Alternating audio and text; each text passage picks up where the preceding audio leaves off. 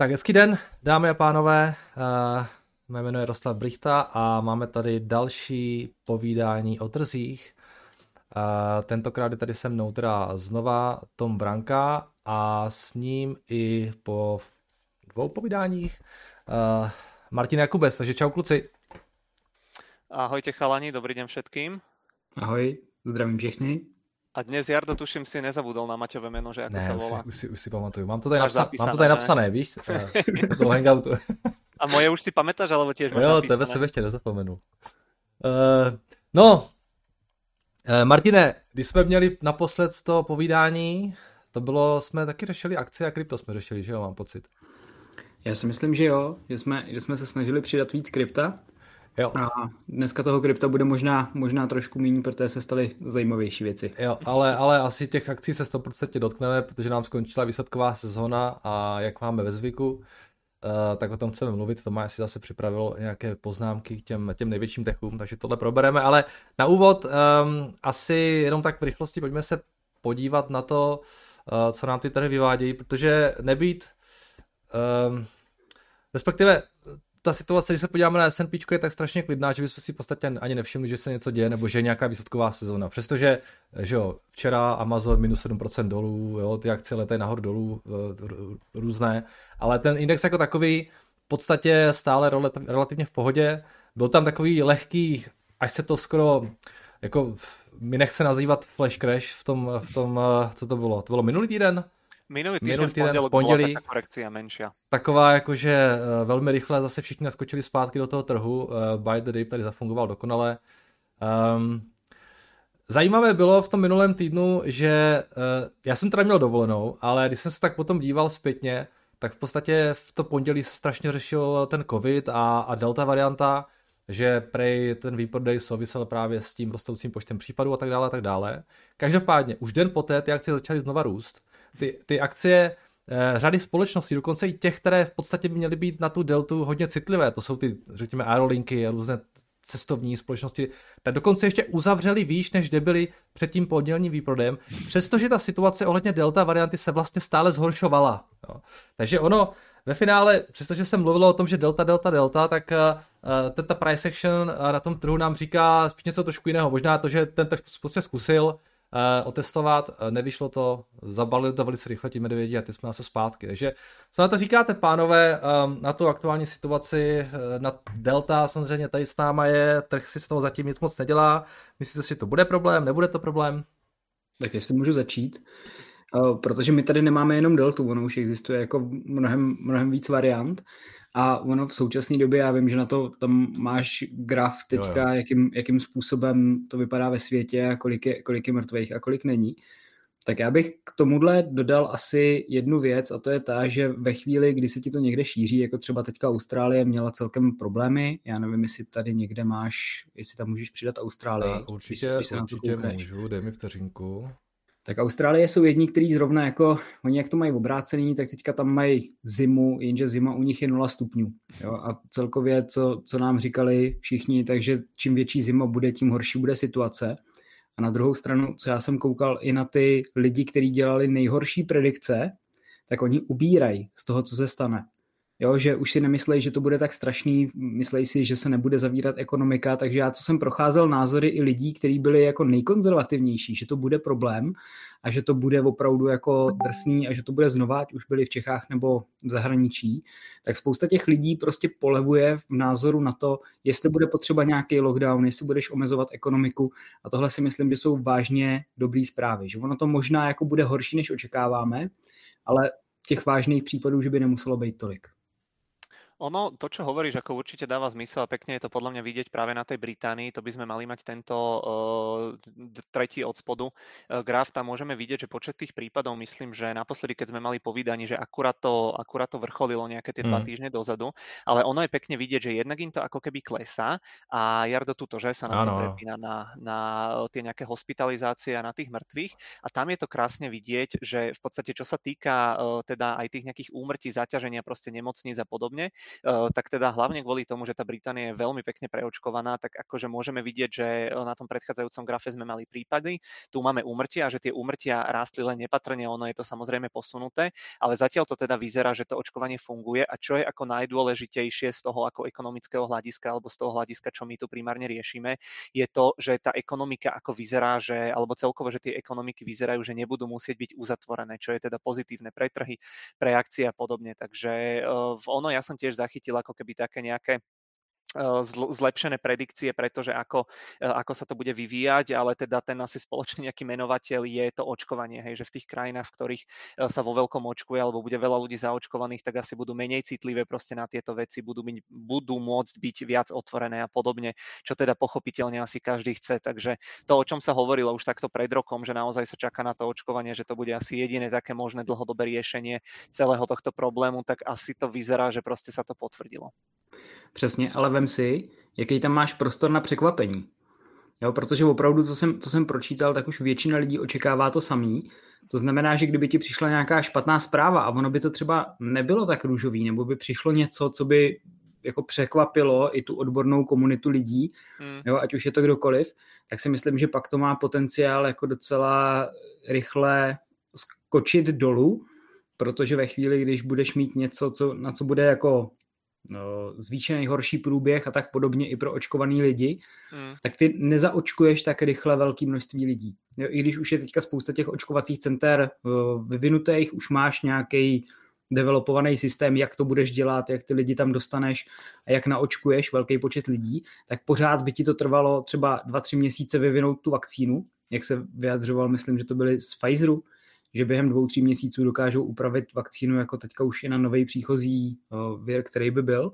Plus ty to potřebuješ vyvinout a pak to potřebuješ ale dodat těm lidem, což může trvat zase rok. Takže kdyby přišla špatná zpráva, musel si zavírat ekonomiku, bylo by to velký překvapení a myslím si, že by to bude mít velký dopad. Určite, že priestor pre to negatívne prekvapenie je tam určite veľké. Inak neviem, či ste zachytili, teraz mi ešte napadlo, že za posledné mesiace v Amerike, že aj tí ľudia, čo zomreli, takže 99,2% z nich bolo neočkovaných. Takže tam to tiež vyzerá, že tie čísla sú veľmi podobné. Akože nechce sa mi až úplne tomu až takto veriť, ale neviem, bližšie som nejako nepátral, iba som videl, že ten Fauci, Bidenov poradca, alebo čo to on je, hlavný hygienik americký, tak on, že niekde ako napísal takýto nejaký článok, že teda majú tú statistiku, no, takže uvidíme, no, ale určite, ako ak by sa niečo pokazilo, že by niečo prestalo fungovať tak, ako má tie očkovania, zase tie lockdowny, tak to si nechcem predstaviť, keď si predstavím, že minulý rok, ako tie trhy zleteli a teraz ešte sme o 50% vyššie od tých maxim minuloročných predcovidových, tak ako to by mohol byť celkom masakr, no, ale tak uvidíme, no, my traja to asi nevyriešime, takže... No, asi to úplně nehrozí nějaké také brutální lockdowny. A jenom taková technická poznámka, Martine, zeslab si prostě tak o 20% mikrofon, jo. Dobře. Jenom tak ještě mě napadá, co tam blbnou v té Austrálii, jo, když se podíváte na ty, oni to tam zase všechno začínají zavírat, oni tam mají 183 případů nakažených, jo. Já jsem na to koukal, co se tam děje. Chceš dlouhý nebo krátký příběh? No, vysvětli nám to. Ten krátký je takovej, oni se zavřeli, to znamená, že nepocítili moc nakažení minule, protože to u nich nebylo tak drsný, jako to bylo všude ve světě. To znamená, že oni měli očkování, co jsem teďka koukal, tak měli asi jenom 25% očkovaných lidí, což je výrazně méně než všude ve světě. A bylo to podle mě způsobený tím faktorem, že u nich doma se nic moc nedělo. Jo, protože Austrálie se zavřela, tam si nemohl cestovat dovnitř a ven. To znamená, že oni tam měli ty lokální ohniska, které jako celkem dobře trasovali a mě to připomínalo situaci v České republice, kterou jsme měli my, když jsme nezažili tu první vlnu, jo, kdy všude ve světě to zuřilo a tady prostě se lidi udávali, když někdo byl nakažený a větral, tak prostě mu vyhrožovali na sociálních sítích. Tak mně to přišlo jako podobná situace, že oni to vlastně nezažili a teď musí jednat, protože tobě tam na tu... Ty nemáš nakaženou společnost, to znamená, že nějaká ta, jak se říká, stádní imunita, kolektivní imunita, tak tam není. A teď ti přijde jako první varianta, která je 4x nakažlivější než ta minula. Takže oni opravdu v tomhle můžou mít velký problém. A to je důvod, proč by tam měli mít teďka vyšší počet nakažených, asi pravděpodobně i vyšší počet úmrtí. A to, co hraje pro ně, je teplota. Že u nich, když je zima, tak máš 0 stupňů. Že jo? Takže tam vyloženě nemrzne, což je zase jako faktor, který by jim měl pomoct. Jo no, to docela dává smysl. Jinak mikrofon dobrý? Můžeš možná ještě trošku zeslabit. Tohle docela dává smysl. Každopádně pro tu ekonomiku to je teda dost nepříjemná záležitost. Vem si, že v lockdownu už v podstatě oni to tam třeba neměli tak drsné, jo, ale pořád, jsou tam pořád v té travel bubble, mají tam pořád tu bublinu s tím Novým Zélandem, já si úplně nejsem jistý, jestli tam... No nevím, každopádně 180 lidí není moc na to, aby se začalo zavírat Sydney, nebo to jsem vykačetl někde. No, uvidíme. Kluci, pojďme se... Máme k tomu ještě něco? K tomuto já asi nemám nič. OK, jdeme na ty výsledky? Môžeme dať výsledky a môžeme sa potom keď tak ešte vrátiť, lebo ja tu mám ešte nejakú infláciu a takéto veci, ale poďme prebehnúť tie výsledky. Ono, ja by som to dnes radšej spravil tak, lebo naposledy, keď sme mali tie výsledky, tak myslím, že 2 hodiny, že veľmi podrobne sme sa bavili o tých firmách, tak dneska možno trošičku skrátiť. Tak začníme Applem, ja ti do toho skočím. Já jenom ešte taky do toho skočím. Děláš super věci, ty videa, já jsem se díval na tom našem YouTube kanálu, takže každý, kdo se chce dozvědět něco více o těch výsledcích jednotlivých společností, tak určitě to má i v těch tvojich videích na YouTube. Ďakujem. Tady to tak projedeme jenom v rychlosti. Máme na to playlist, tam každé to videjko, ja teda každú tú firmu trošku podrobnejšie spravím na nejakých 5-6 minút, takže ak by ste to chceli aj s nejakým grafickým podkladom, tak môžete tam pozerať. No, videl som ja všechny, ďakujem za ne. Nie, za čo, ďakujem aj ja. Začnem teda tým Applem, môžeme ísť podľa, ja neviem, kapitalizácie, dajme tomu, akože tie výsledky toho Appleu, ja už som si 2-3 kvartály dozadu hovoril, že ako už sa to musí ukludniť, že už tie tržby, už tie zisky nemôžu byť také veľké, ale zatiaľ to vyzerá, že všetko funguje možno lepšie, ako by človek čakal, takže tie výsledky masakrálne. Ono ten Apple má viacero segmentov, takže ja nebudem čítať ako všetky segmenty, konkrétne čísla miliardy, len by som vždy povedal nejaký, že medziročný rast a prekonanie tých odhadov, čo vy na to. Jo. To asi aj tak človeku najviac dá. Dobre, takže zisky na akciu, prekonanie odhadov o 29%, tržby prekonanie o 11%, tržby za iPhony, prekonanie odhadov o 16%, medziročný rast 50%, služby, prekonanie odhadov o 7%, medziročný rast 33%. Segment iné, prekonanie o 12%, medziročný rast plus 40%. Tržby za Macy, to znamená za počítače, prekonanie o 2%, medziročný rast plus 16%. Tržby za iPady, prekonanie len o 3%, medziročný rast o 12%. Hrubé marže, očakávalo sa 41,9%, realita bola 43,3%. Ja vám tu ukážem ešte jednu vec, ktorá tu náhodou na mňa vyskočila na Bloombergu. Neviem, či poznáte, tu máte vždy ako keby porovnanie jednotlivých tých vecí, čo sa očakávali a potom tých zverejnených hodnot, ide to. A napríklad tu je to krásne vidieť, že ako to prekonanie, hej, že tu máme EPS-ko, očakávaná hodnota, to sú vždy tieto biele, reálne zverejnená hodnota modré, tu sú potom nejaké odhady analytikov a tu je vždy to prekonanie. Môžeme vidieť, že ten Apple sa v podstate celý zelená, či sa pozrieme na iPhony, hej, tam to bolo o 14% prekonané, iPady, Macy a podobne, je tu toho naozaj dosť, takže celkom zaujímavo. To neznám, to je super. Ani ja som to nepoznal, len ten Bloomberg, ja som zistil, vieš čo, že ono má super takú vec, že vždy, keď akože niečo hľadáš, to máš ako na YouTube tie reklamy, že dopozeráš nejaké video a ti to tam sugesne niečo podľa nejakých cookiesok, čo by ťa mohlo zaujímať a tuto si všimni, že vždy ten Bloomberg ti tam hodí nejakú nápovedu na niečo, čo by ťa mohlo zaujímať, takže ja som tiež na to došiel iba náhodou. Tak nízko sa nadívam nikdy. No, jasné. No, čo som chcel ešte povedať, že teda každá tá produktová línia bola medziročne vyššia proste o dvojciferné hodnoty, niektoré o 30 až 50%, takže ako brutálny rast. Apple očakáva dvojciferný rast v podstate aj tento kvartál, tam však hovoril, že očakáva nejaké problémy s dodávateľmi pri iPhonech a iPadoch, teda kvôli čipom.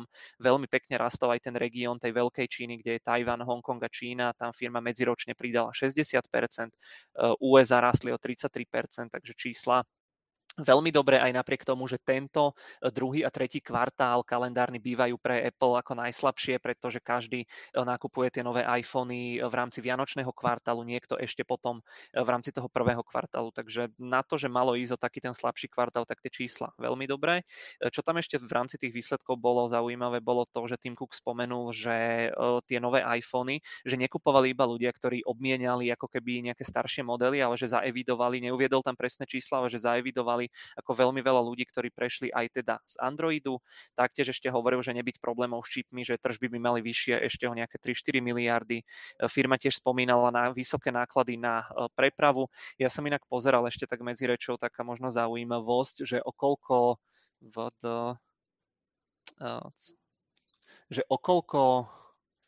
Počkaj, teraz Jardo asi si to nepamätá, že aká to bola funkcia na tie kontajnery.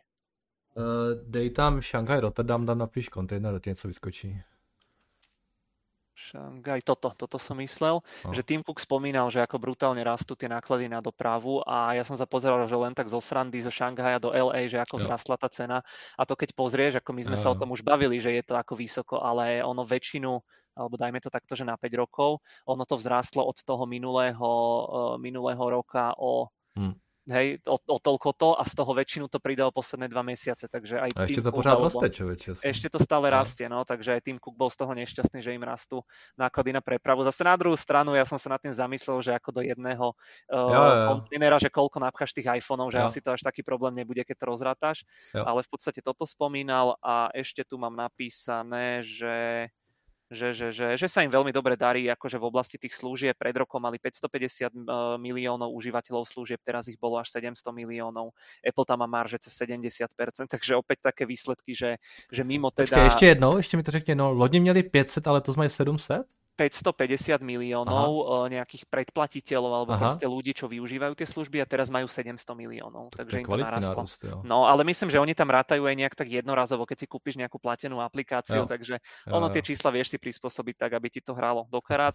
Takže Apple, aby som zhrnul, chcel som to narýchlo povedať, ale zase vidím, že už som tam 5 minút, nevadí, že aby som to zhrnul, tak výsledky veľmi dobre, jediné negatívum tam boli ako keby tie problémy s tými dodávateľmi alebo jednoducho veci, za ktoré Apple úplne ako keby nemôže, takže za mňa toľko, chalani, čo na to hovoríte, možno Maťov názor by som chcel počuť, lebo my s Jardom už viackrát sme sa o tom bavili, tak Maťo, čo hovoríš na firmu jako celok možno? Já na ní jako na celek řeknu jenom to, že já už jsem si nemyslel, že můžou ještě tolik růst. Jo, to byl můj názor už před rokem, kdy jsem si říkal, že to jako není možný, aby tolik rostly a vždycky, když vidím další výsledky, tak si jenom říkám, jak je tohle možný. Jo, a kde je ten strop, protože mně to přišlo, že už to jsou čísla, které o moc jako překonávat nepůjdou a vždycky se pletu. To se říká v 10 let, dneska.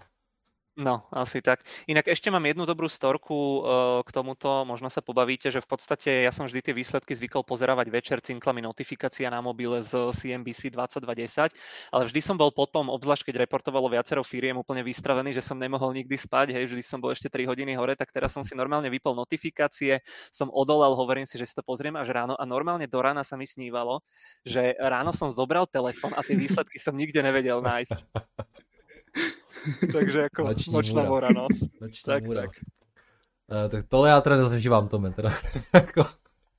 Já si vždycky počkám až na ten druhý den večer, protože stejně si pak chci přečíst ten newscall, on tam nikdy není, takže já si počkám. Hele, kdy se to zastaví teda, jako to není normální, to už nejde, ne? Prostě, aby si všichni koupili ty iPady, iPhony a Macy. Tak si počkej na další výsledky. No, ani nie tie ďalšie, ale tie vianočné. Ten ďalší kvartál býva akože najslabší, ale proste ten štvrtý kvartál ako kalendárny, to bude šupa. Presne, čo aj vy ste hovorili, aj Maťo, čo spomínal. Človek by čakal, že OK, príde pandémia, ľudia to trošku obmenia, hej, na nejaké tie home office, ale ako vidíš, proste stále to rastie a akože ono je super, že to proste rastie naprieč všetkými segmentami, hej, že ten Apple naozaj ako nie je úplne odkázaný, ako keby len na ten jeden segment.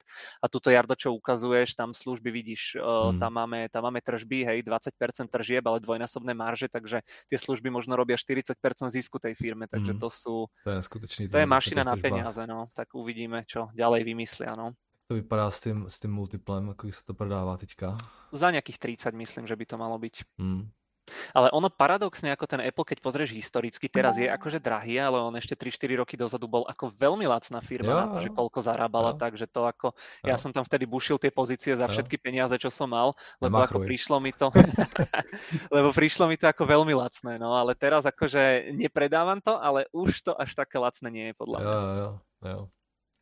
No, co k tomu říct, to je prostě famózní. Mašina na peniaze, no. Přesně tak.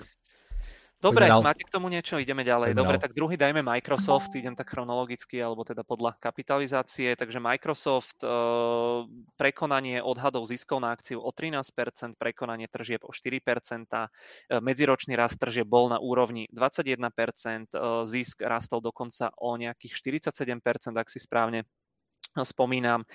Ono Microsoft, teda pre tých, ktorí nás počúvajú možno prvýkrát, tak Microsoft má rozdelené ako tri relatívne rovnomerné segmenty: Productivity and Business, Intelligent Cloud a More Personal Computing. V tom Productivity and Business sa nachádza napríklad Office, LinkedIn, Dynamics a podobne. Tam v podstate tento segment medziročne rastol o 25%. Ono tie tri segmenty majú plus minus rovnaké tržby, takže krásna diverzifikácia. Office 365 rastol medziročne o 17%, Teamsy už používa 250 miliónov ľudí, 8% ľudí používa aj nejaké drahšie prémiové balíčky. Intelligent Cloud, to je asi taký najdôležitejší segment z hľadiska ziskov pre Microsoft, tam bol medziročný rast na úrovni 30%, prekonali tam odhady analytikov, samotný ten Azure Cloud vygeneroval až 51% rast, tam sa počítalo iba v úvodzovkách s nejakým 42 až 45% rastom a tretí segment, tie osobné počítače, tam sa ráta nejaký Windows, fyzické zariadenia, gaming, Xbox a podobne. Ten vygeneroval o 9% viac, bol tam 9% rast v porovnaní s minulým rokom, takže všetky tri segmenty super výsledky.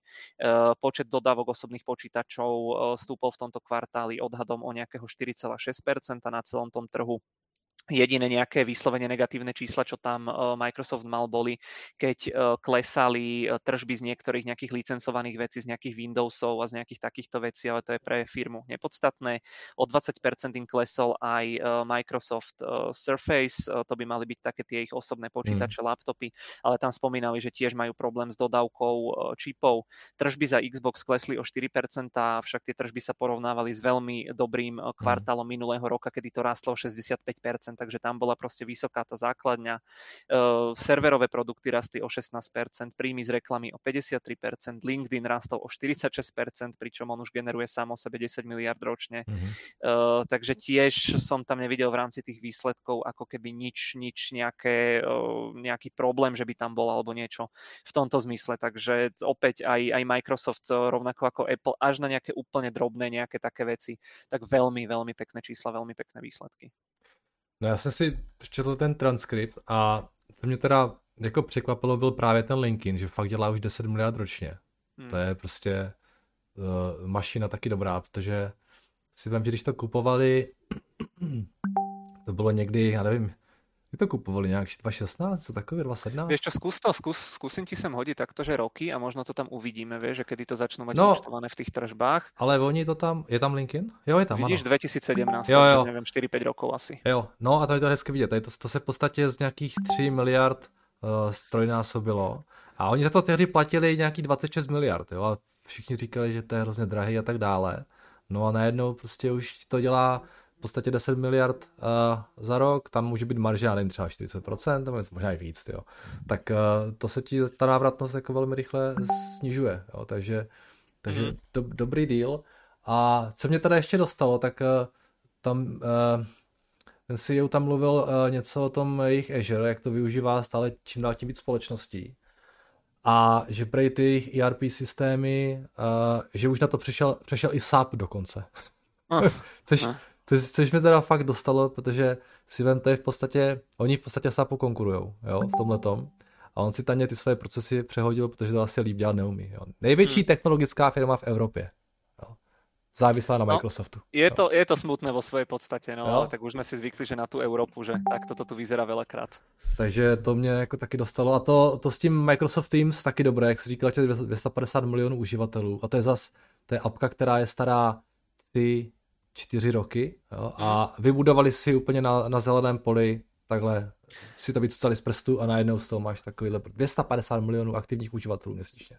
A roste to hodně rychle, takže to je úžasné. Je tomu Microsoftu rastie všetko. Jardo, hodíš mi tu prosím ťa na obrazovku ešte prehľad, že ja som ti chcel poslať pred týmto videom ešte tú Microsoftiackú tabulku. Jaký přehled?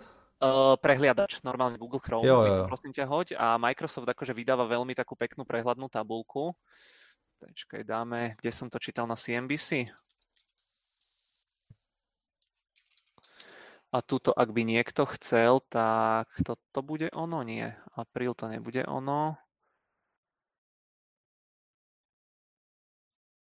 Toto bolo ono a oni vydávajú v rámci tých výsledkov vždy aj takú peknú tabulku, kde vidíš akože ten rast jednotlivých tých aj podsegmentov a toto je úplne neskutočné, ako sa to všetko zelená. Hej, jediné nejaké horšie čísla, to sú tie, čo som hovoril, že licencia na Windows, túto máme ten Xbox, ale to sa porovnáva zase s týmto kvartálom, takže dlhodobo proste vidíš, že všetko, aj tie predchádzajúce kvartály, ešte aj pre tou pandémiou, že ten Microsoft tiež akože brutálne diverzifikovaná firma a rastie v podstate všetko, čo ako akcionár chceš, hej, a hlavne rastie ti proste toto, čo ti generuje najviac peňazí, najviac čistého zisku. Takže no, neviem, nejaký ďalší komentár k tomu. No, je to tiež drahšia firma, ale jako super. Ten Azure ani nespomaluje, to máš pořád 50% vlastně meziročně, jo. No tak, ok, bylo to 60, no tak dobrý, ale. Tak, no. Je mně úplně líto všech těch dalších technologických společností, které se tam chtějí nějak jako vecpat do toho cloudu, víc třeba IBM, jo. Red Hati a tady ty. Se nemá, jo, i ty evropské, se nemáš absolutně šanci, jako. No ano, tak by to chtělo nějakou korekcičku, aby jsme si taky trošku přikoupili nějaké ty... Zálacnější. Maťo, ty čo hovoríš na Microsoft? Já jsem Microsoft nenakupoval a ani ho nemám, že bych ho nakupovat chtěl. Takže tohle je akcie, kterou nemám a ani jsem o ní nepřemýšlel. Jo, on je trošku dražší z těch techů, ale myslím si, že to dává smysl vzhledem tomu, jak je dokonale diverzifikovaný a... Já vím, my jsme se o tom spolu bavili, že u Microsoftu prostě platíš vyšší cenu, protože on nemá ty problémy ve chvíli, kdy někoho předvolávají, tak prostě Microsoftu se to většinou vyhne, protože on spoustu těch věcí má vyřešených a zase je to započítaný v ceně. To znamená, když se koukneš na nějaký propad, na nějakou betu, tak on se prostě klesá méně než ty ostatní společnosti ve chvíli, kdy se to propadá.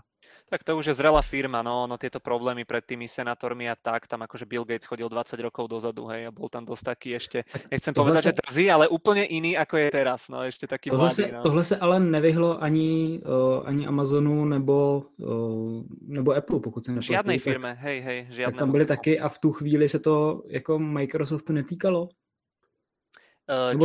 Nebo tam byly taky. Teraz tie posledné roky... No. Tie posledné roky tam primárne chodil na koberček Zuckerberg, chodieval tam občas Google, chodieval tam Amazon, ale najmenej, akože tak pocitovo, čo ja viem, tak akože najmenej tam chodil Microsoft s Applem a už aj keď tam boli, tak ako keby najmenej do nich ako rýpali, takže oni už majú za sebou takú tú fázu, ale zase je to pochopiteľné, hej, lebo viac ako keby proste sa dotýkajú tie veci ochrany súkromia a tak tých sociálnych sietí ako toho, keď ti Microsoft predá proste Office 365, hej, takže ono to je zase pochopiteľné, že tým biznisom alebo tým zameraním oni sú niekde trošku inde, takže aj trošku menej ich ako keby nejako takto riešia. Přesně tak a smysl to dává a oni si, myslím, i díky tomuhle uchovávají tu vyšší valuaci, že prostě nakupuješ o něco dráž než ostatní společnosti a proto to je důvod, proč já je nemám jako v hledáčku, že bych je chtěl nakoupit, protože nejsem v té fázi, kdy bych chtěl nakoupit tu extrémně stabilní rostoucí společnost, která prostě jako... Pro mě je zajímavější, když se přiznám, tak pro mě je mnohem zajímavější Facebook, než Microsoft v tuhle chvíli. Určite, no a plus dôvod toho, prečo je tá firma taká drahá, tu to môžeš vidieť, hej, 130 miliónov cash, 130 miliard cash, 70 miliard dlh, to znamená, že oni majú cashu ako na rozdávanie, odkupujú akcie, vyplacajú dividendy, takže to je, má to svoje dôvody, no presne. Ale tím neříkám, že by to nebyla skvělá firma, je to skvělá firma, jenom prostě jsem nepřemýšlel o tom, že bych Ja by som ťa opravil, z môjho pohľadu je to skvelá firma z investičného hľadiska, ale neznášam ich z toho užívateľského hľadiska, takže ešte takto by som to rozčlenil. Proč? Lebo mi nikdy nič nefunguje, keď potrebujem od toho. Jak nefunguje? Nefunguje, to je. Nefunguje všechno.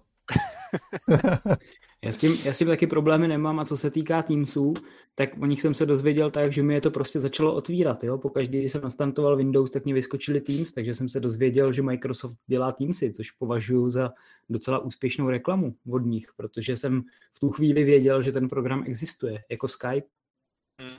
No a toto, toto sú napríklad tie veci, čo sa teraz aj riešia v rámci tých protimonopolných vecí, že ako tie veľké firmy by nemali ako keby takto automaticky podsúvať proste tie svoje služby ako predinštalované, lebo to potlačia konkurenciu a tak ďalej a tak ďalej. Takže toto je jedna z tých ukážok, že prečo aj ten Microsoft bol riešený ako v minulosti. Ale to robí proste aj Apple, to robí aj Google, to robí každý. Keď máš proste to ich zariadenie, tak ako vždy, keď sa prihlásíš, ti tam primárne vyskočia tie ich aplikácie. To len tak medzi rečou ešte mi napadlo. OK, pojďme dál. Dobre, tak tretí tu mám Alphabet nachystaný, to je teda materská spoločnosť Google, pre tých, ktorí by nevedeli. Alphabet, tam boli tie výsledky asi úplne najlepšie spomedzi tých všetkých spoločností. Zisk na akciu, odhad prekonaný o 40%, medziročný rast o 200%, tržby prekonané o 10%, medziročný rast o 62%, tržby z YouTube prekonané o 10%, medziročný rast o 83%, len pre porovnanie tržby zo samotného YouTube boli 7 miliard a Netflix generuje za ako keby celý ten svoj Netflix systém 7,34 miliardy, takže samotný YouTube generuje plus minus toľko ako Netflix a tržby z Google Cloudu tie v podstate medziročne rastli o 53%, k tomu sa ešte dostane. Celkom zaujímavé, čo teda Alphabet hovoril, že tie ich tržby ako ťahal hlavne nejaký ten maloobchod, nejaký ten retail, takže to otváranie ekonomík zrejme teda vyzerá, že pomáha aj nejakým tým malým spoločnostiam, malým podnikateľom, ktorí oveľa viac inzerujú. Čo ma tam ešte zaujímalo, neviem, že či ste si prechádzali tie výsledky, ale viete, cez ktorú platformu alebo ktorá platforma na pozeranie YouTube je ako keby najviac rastová podľa Google? Že či sú to, neviem, mobily, počítače, alebo proste skúste si tipnúť. Tipnú si mobily. Nie. Že vraj Connected TV, oni to volajú, to by mali byť normálne smart televízory. A že ľudia tam sledujú ako keby dlhšie videá, to znamená viac reklam a podobne a Alphabet uviedol, že YouTube mesačne takto sleduje 120 miliónov ľudí a že chcú sa zameriavať na túto platformu, lebo tam vidia veľmi pekný rast. Že vraj veľmi pekne rastli aj tie YouTube Shorts, ktoré sú konkurenciou TikToku. Tam CEO Sundar Pichai povedal, že prekonali 15 miliard denných prehratí. Ten kvartál dozadu to bolo 6,5 miliardy denných prehratí, takže veľmi pekný rast zo 6,5 miliardy na 15 miliard. Za kvartál. No. Tam tie cloudové veci tiež v podstate veľmi pekne rastli, čo sa týka tržieb, ale Google tam ešte stále nedosahuje ako keby čistý zisk.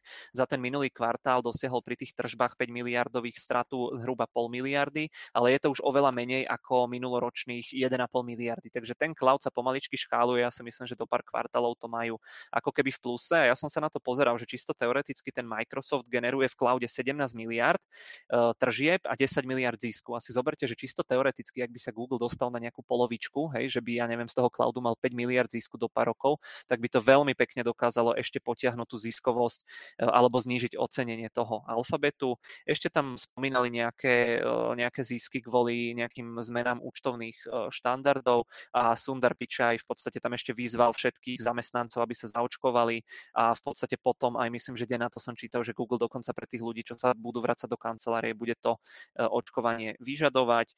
Akcie myslím reagovali rastom okolo 2%, takže ten Alphabet začal speňažovať všetko, čo sa dá. Všimol som si aj ja napríklad nemám platený ten YouTube, ale vždy, keď sa tam prihlásim, tak to na mňa vyskočí, či nechcem tú platenú verziu, takže začali s dosť takým ako dobrý marketing podľa mňa. Takže opäť Google, teda Alphabet, stále sa mi to milí tieto dve firmy. Veľmi dobré výsledky, ako tiež neviem, čo by som dodal, ako všetky tie očakávania boli rozsekané. Jo, to byla myslím společnost, která dostala nejvíc v reakci na ty čísla, že tam bylo nějaké 3%. Ono tie ostatné sa motali tak okolo nuly alebo mierne v mínuse. Paradoxne Google bol, teda Alphabet bol myslím jediný z tých veľkých techov, čo niečo pridal do plusu. Mierne v mínuse nebo klesli o 7%. No tak, to je stále mírný pokles, len už jsme si odvykli od toho, vieš. Jo. Já jenom taky jednu věc, co jsem četl z toho earnings callu, co ku podivu teda neřekl, vždycky řekne všechno, co si napíšu, takže to nemá smysl ani jako si vypisovat něco. To jsem ti nechal, Jardo. Tam říkal, že podle nějakého průzkumu, že když společnost vezme 20% svého rozpočtu, který mají na reklamu do televize a dají ho do YouTube, tak jim stoupne účinnost té reklamy o 25%. Takže v podstatě jako jenom ukázka toho, že jak moc v podstatě nedává smysl investovat do těch starých médií, když za stejné peníze můžete mít stále prostě mnohem víc muziky. No, že ty reklamy jsou pořád relativně levné a může se na to v podstatě dívat, takže nejenom, že tam budou mít novou poptávku pravděpodobně, ale pořád si můžu dovolit docela v pohodě zdražovat a to ROI tam bude pořád slušné. A potom jsem narazil na jeden zajímavý tweet, který vám ukážu, vteřinku. Jak jsme se tady dřív bavili o tom, že Google a těm dalším společnostem hrozí, že budou platit vyšší daně, což může být určité riziko pro ně do budoucna, tak se podívejte na tady tohle.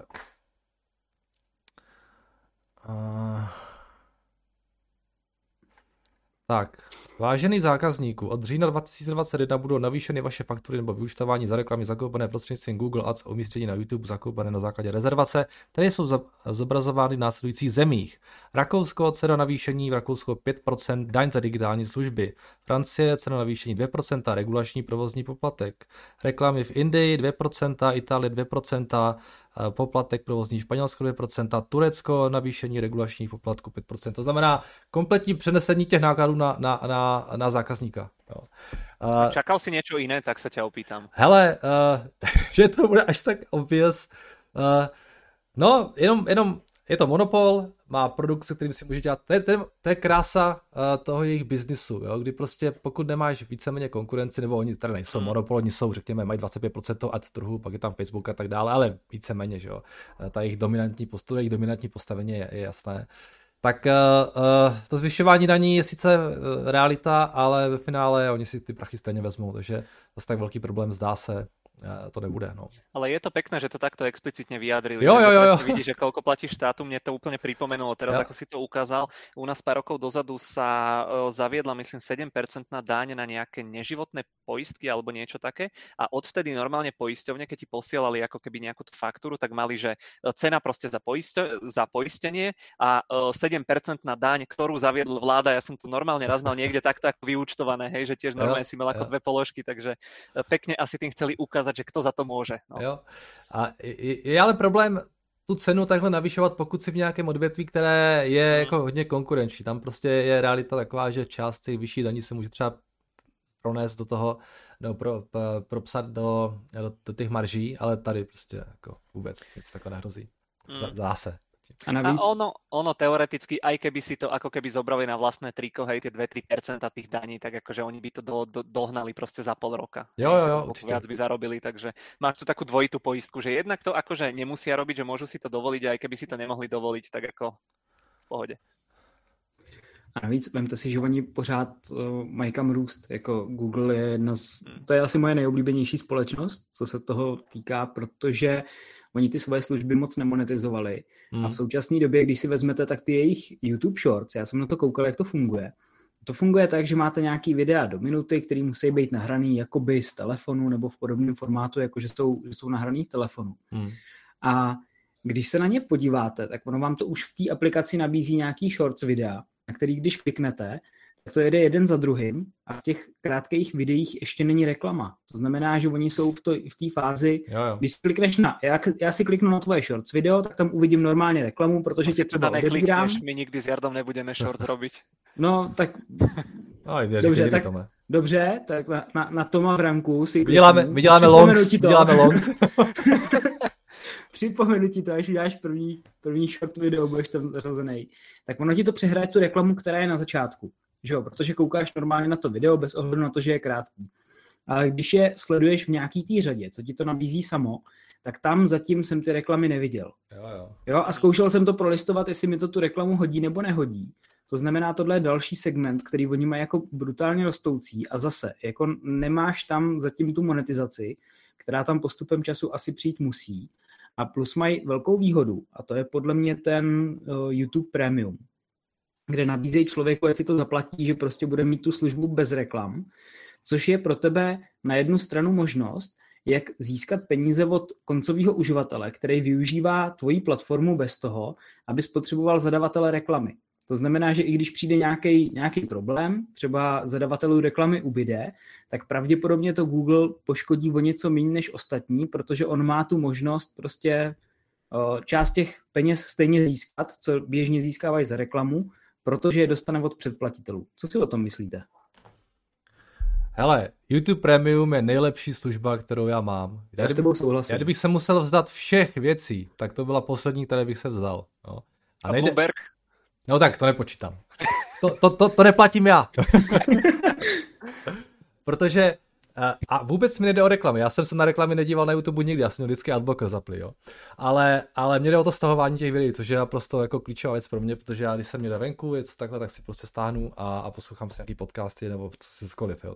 Takže tohle pro mě je jako zásadní. A u těch reklam, já jsem teda, když občas jsem na nějakém počítači, kde není adblocker nainstalovaný, tak jsem si všiml, že oni vlastně dávají dvě reklamy do videa na začátku, protože bylo jenom jedno, jo, takže to je, teďka tady ty shorty, že jo, takže tam můžou taky cpat ty reklamy, jo, taky Facebook ještě, když zaváděl ty reelsy, taky tam nebyly žádné reklamy, teď je tam prostě nasekaných plno, jo, takže to je taky úžasné na těchto těch firmách, kdy oni prostě potřebují, oni si řeknou, potřebujeme zase nějaký prachy, potřebujeme navýšit prostě revenue, ukážou si, na co můžou chtít, a tady budeme teďka monetizovat, tady budeme monetizovat, a tady a prostě a jedou pořád, jo. Takže to je taky na těch společnostech krásné, když ty si ty revenue streams můžeš vytvářet v podstatě jak chceš, postupně to takhle tlačit, jo. To je prostě na tom biznisu skvělé, no. Takže tam samozřejmě...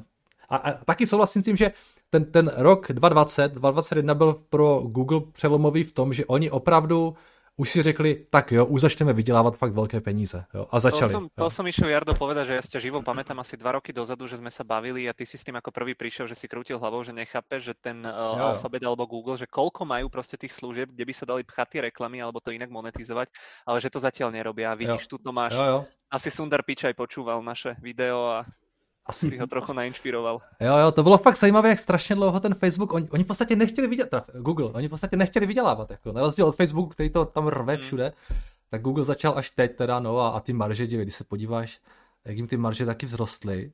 Tak oni asi išli presne tým štýlom, čo aj vy hovoríte, že najskôr to poriadne naškalovať, veľa ľudí akože na to naučiť, aby boli závislí na tom a až potom tam začať pchať tie reklamy, hej, že najskôr ako keby pekne pomaličky, že poďte tuto k nám a až potom ako na všetkých to vypustiť, takže dva rozdielne prístupy, ale evidentne aj jeden aj druhý fungujú, takže.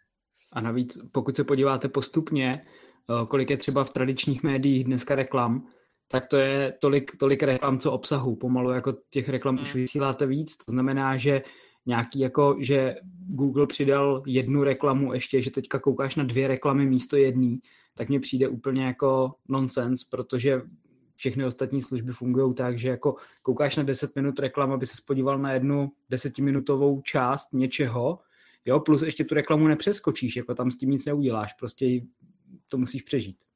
Nejlepší je na iDnesu, jak tam mají ty videa, tak oni tam dávají videa nějaké prostě z Twitteru a z YouTubeu a před to dají 2 reklamy prostě, které jako, které se musíš podívat, přitom se na to dá podívat na YouTube, ne? Takže jo, no, tady ten prostě samozřejmě stále je, no. Hele, a jak jsem říkal, marže letošní se očekávají 35%, hrubá marže 68%, dřív byly kolem 50-20%, jo, takže asi se není moc čemu divit, když se podíváte na ten graf Alphabetu, že prostě vypadá takhle, jo. Souhlas. Jdeme dál.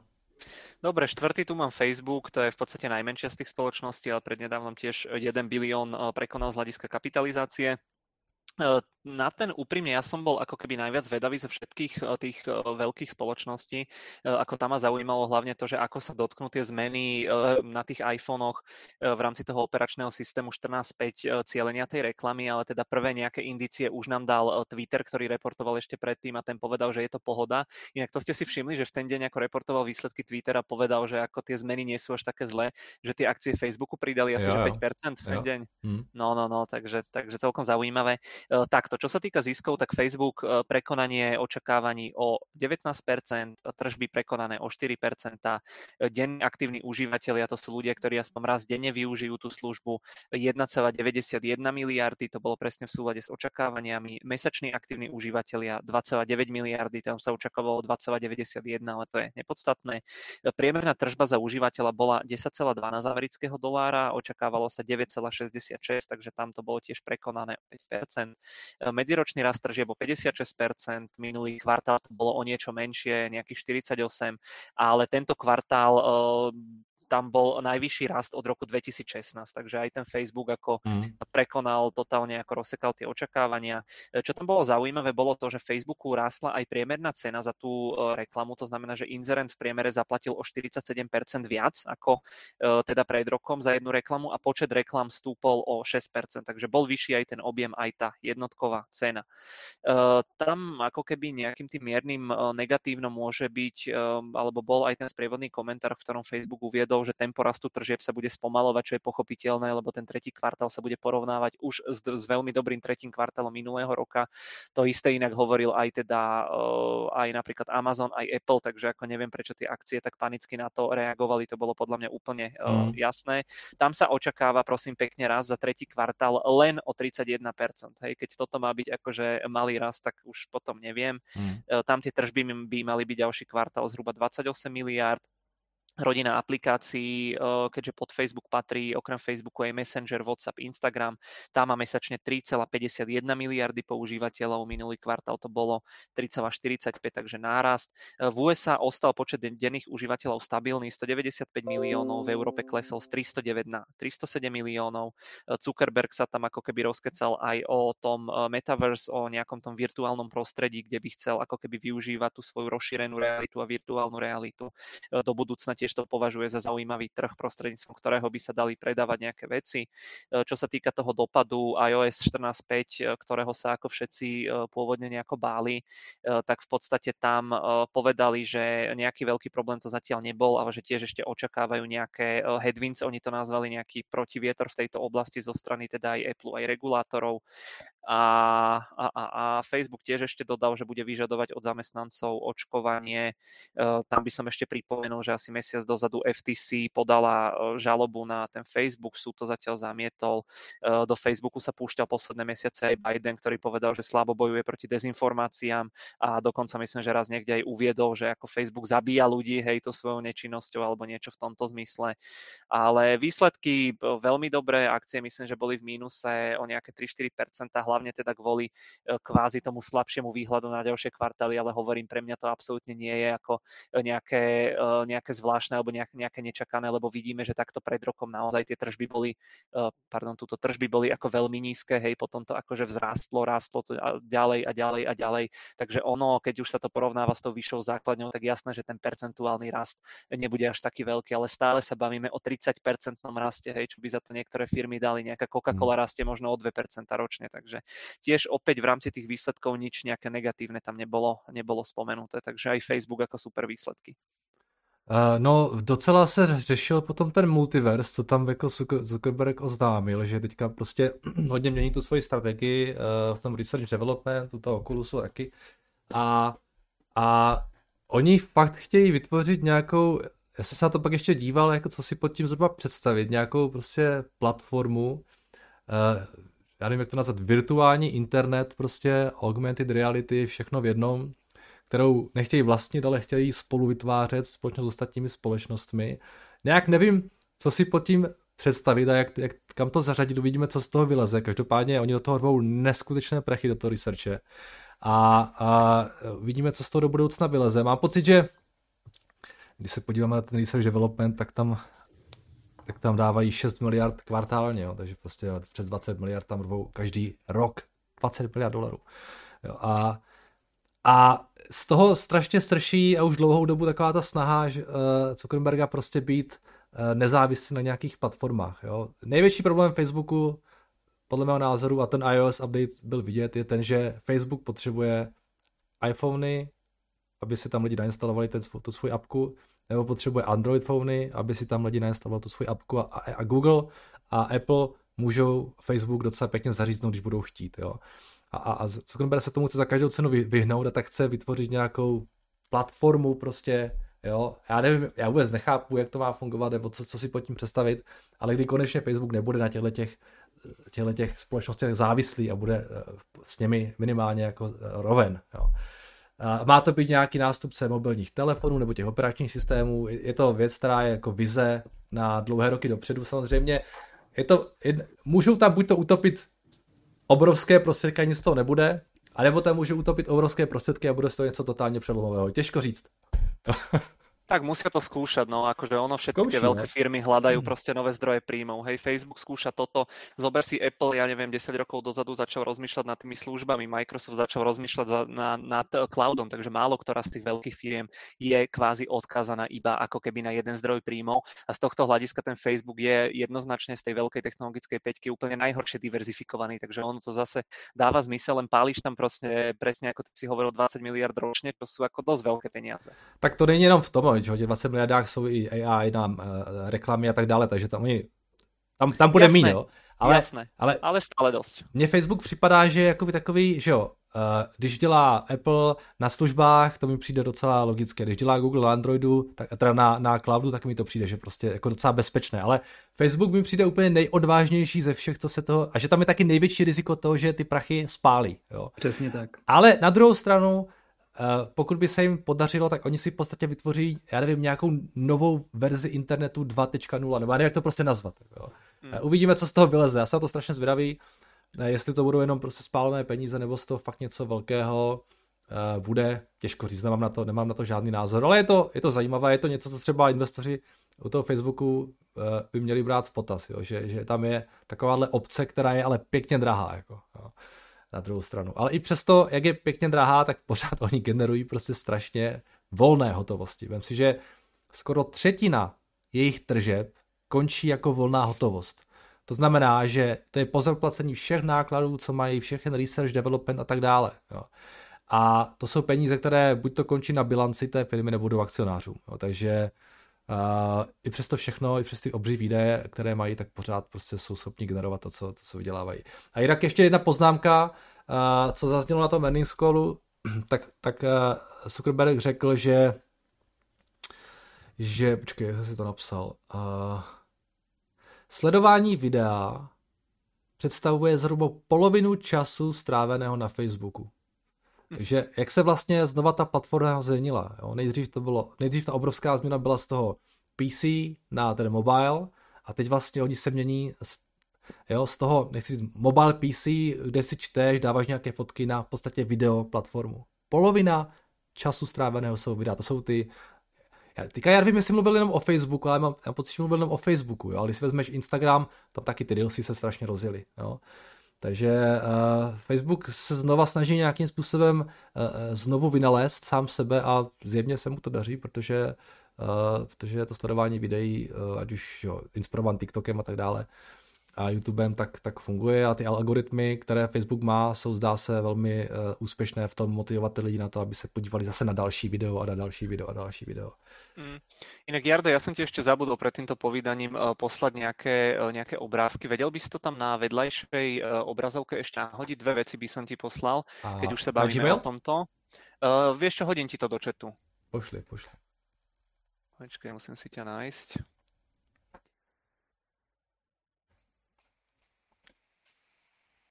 Skús pozrieť, či to vidíš. Toto je prvá a potom toto aj druhé, aj Netflix ti pošlem. Zatiaľ daj teda ten prvý obrazok, čo som videl, keď sa bavíme o tom nejakom screen time, alebo teda o tých nejakých nových možnostiach. A první obrázek streaming accounts. Áno, ten streaming. Čakaj. No. Ide, nejde? Čakaj. Jo, sorry, tady to mám. No. Jo, no a tu keď pozrieš, tak ako je to veľmi zaujímavé, že... Vteřinku, počkej, ja stánu sebe všechno. A... Sorry, mne to úplne vypadlo pred tým videom, že... Pohoda, ja si to tady stánu. Lebo vieš, že vždy ti posielam obrázky a aj sa mi zdalo, že som na niečo zabudol. Ja som rozhodený ešte z tých výsledkov, že sa mi snívalo, že som ich nevedel nájsť. Ja som si taky říkal, že si neposílal. Som traumatizovaný, hej, ešte odtedy. Jo, tomu rozumiem, počkej, dva poslal jenom, jo? Dva, áno. Mal som viac, ale akože tieto dva. Okay, takže a čo sme sa bavili ešte o tom screen time, tak ten prvý obrazok zatiaľ teda poviem, že tu je pekne vidieť, že ako keby v rámci nejakého toho amerického screen timeu v rámci televízií, že koľko ako keby percent času sa využíva na tie jednotlivé ako možnosti. A tu môžeme vidieť, že ako na sledovanie cable to bude asi tá klasická nejaká televízia a že ten streaming už tvorí nejakých 27%, to znamená tretinu z toho času, čo tam ľudia ako keby sú. A zase, keď sa pozrieme tuto na ten streaming, to tých 27 je zase to ako keby rozobratých, tak tu môžeme vidieť, že na Netflixe ľudia trávia 7% z toho času a na YouTube tých 6%. Takže to je presne to, čo ako keby aj ty hovoríš, že proste aj ten Facebook to vidí, aj ten YouTube to vidí, že ako rastú nejaké tie platformy. Takže ja som zvedavý, že či napríklad ten Facebook časom, keď ako keby vidí, že ľudia jednoducho, že tá telka ako keby rastie na obľúbe opäť, ale nie tie káblové programy, ale tieto streamovacie veci, že ja som zvedavý, že či napríklad aj ten Facebook, hej, niečo nevymyslí nejakú aplikáciu prostě na telku a že ty videa ako aj pomaly cez telku, hej, budeš vědět nějako pozerať. A tady třeba vůbec nejsou uvedeny jakože že jo, ty sociální sítě, jo, otázka je, jestli to tam vůbec do toho započítává, že ty sleduješ ty videa, že jo, na tom Facebooku to je třeba minutové videjko, nebo ani ne, jo, nebo na tom Instagramu. No, toto máš podle mě len také ty, akože prenastavené věci, čo vieš do telky dostat, vieš, Facebook tam zatiaľ asi nevieš dostať, takže preto je tam Netflix. Podle mě tam vůbec není ten Facebook jako započtený v tomhle. No nie, toto máš len vyslovene, ja som to pochopil, že z toho, čo ľudia pozerajú na telku, tak 27% času je to streamovanie. Jasne. Ja to hovorím, že ešte možno, ja by som nebol prekvapený aj túto Facebook, keby začal niečo vymýšľať. Mm. A máš tady ještě nějaký druhý obrázek toho Netflixu, to chceš taky? To vieš čo, to potom. Dobře, potom prejdeme ještě Amazon a môžeme potom Netflix, lebo to bol tiež ešte zaujímavý. Tak ideme na ten Amazon. Amazon, jedem. To máme čerstvú novinku, ktorá vyšla dnes ráno. No tam tie výsledky, akože opäť podľa mňa neboli zlé, nebolo tam nič prekvapujúce, ale jednoducho akcie dali dole 7%.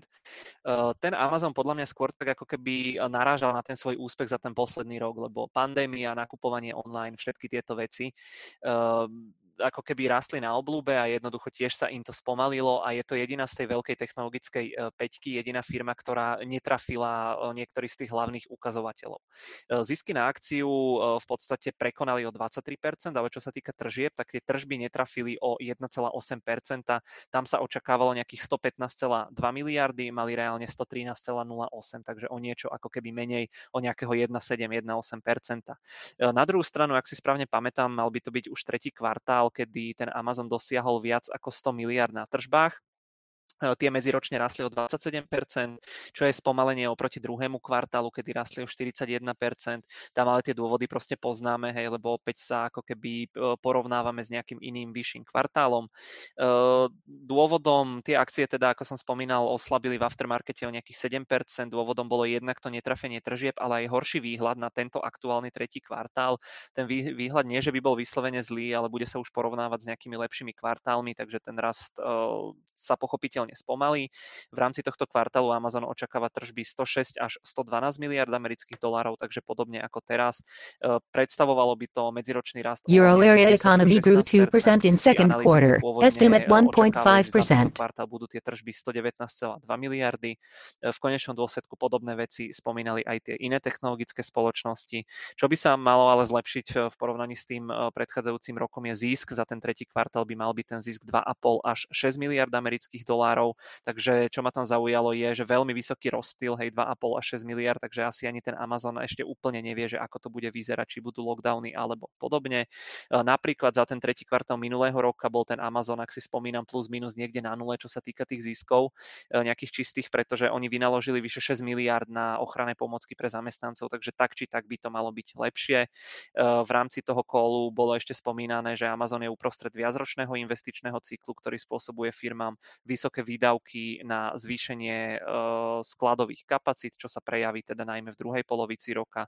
Takže k tým pozitívam, teda negatíva bol ten výhľad a boli tie tržby, pozitíva boli zisky. Veľmi pekne rástol reklamný biznis a predplatné.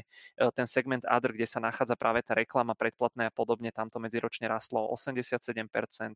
Cloudový segment AWS rastol medziročne o 37%. Myslím, že Microsoftu rastol o 30%, takže tam ten Amazon podľa tohto si asi trošku ešte navýšil ten náskok. Aha, čo bolo zaujímavé, že ten cloud rastol o niečo rýchlejšie ešte ako minulý kvartál, tam rastol o 32%. Medziročne v Amazone pracuje momentálne v Amazone 1,33 milióna ľudí, čo je medziročný rast 52%. A Amazon napríklad od tých ostatných veľkých techov aj povedal, že nebude vyžadovať od zamestnancov pri návrate do kancelárie očkovanie. Takže opäť také čísla, že nič prekvapujúce, podľa mňa veľmi prehnaná reakcia, teda vzhľadom na to, že jediné nejaké negatívum tam bolo, že tie tržby sa trošku netrafili, hej, že jednoducho mal tam Amazon zvýšené nejaké náklady na nejaké infraštruktúrne veci a aj ten výhľad bol trošičku znížený, ale či ten 7% pokles je úplne ako keby nejaký adekvátny tomuto, neviem, ťažko povedať. Vy čo na to? Ale jsem se díval na ty futures teď, tak se to prodává za nějaké 3370.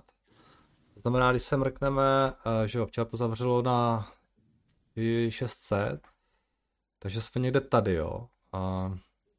Takže v podstatě ono to sice kleslo o 7%, ne, tady, kolik jsem říkal, 3300.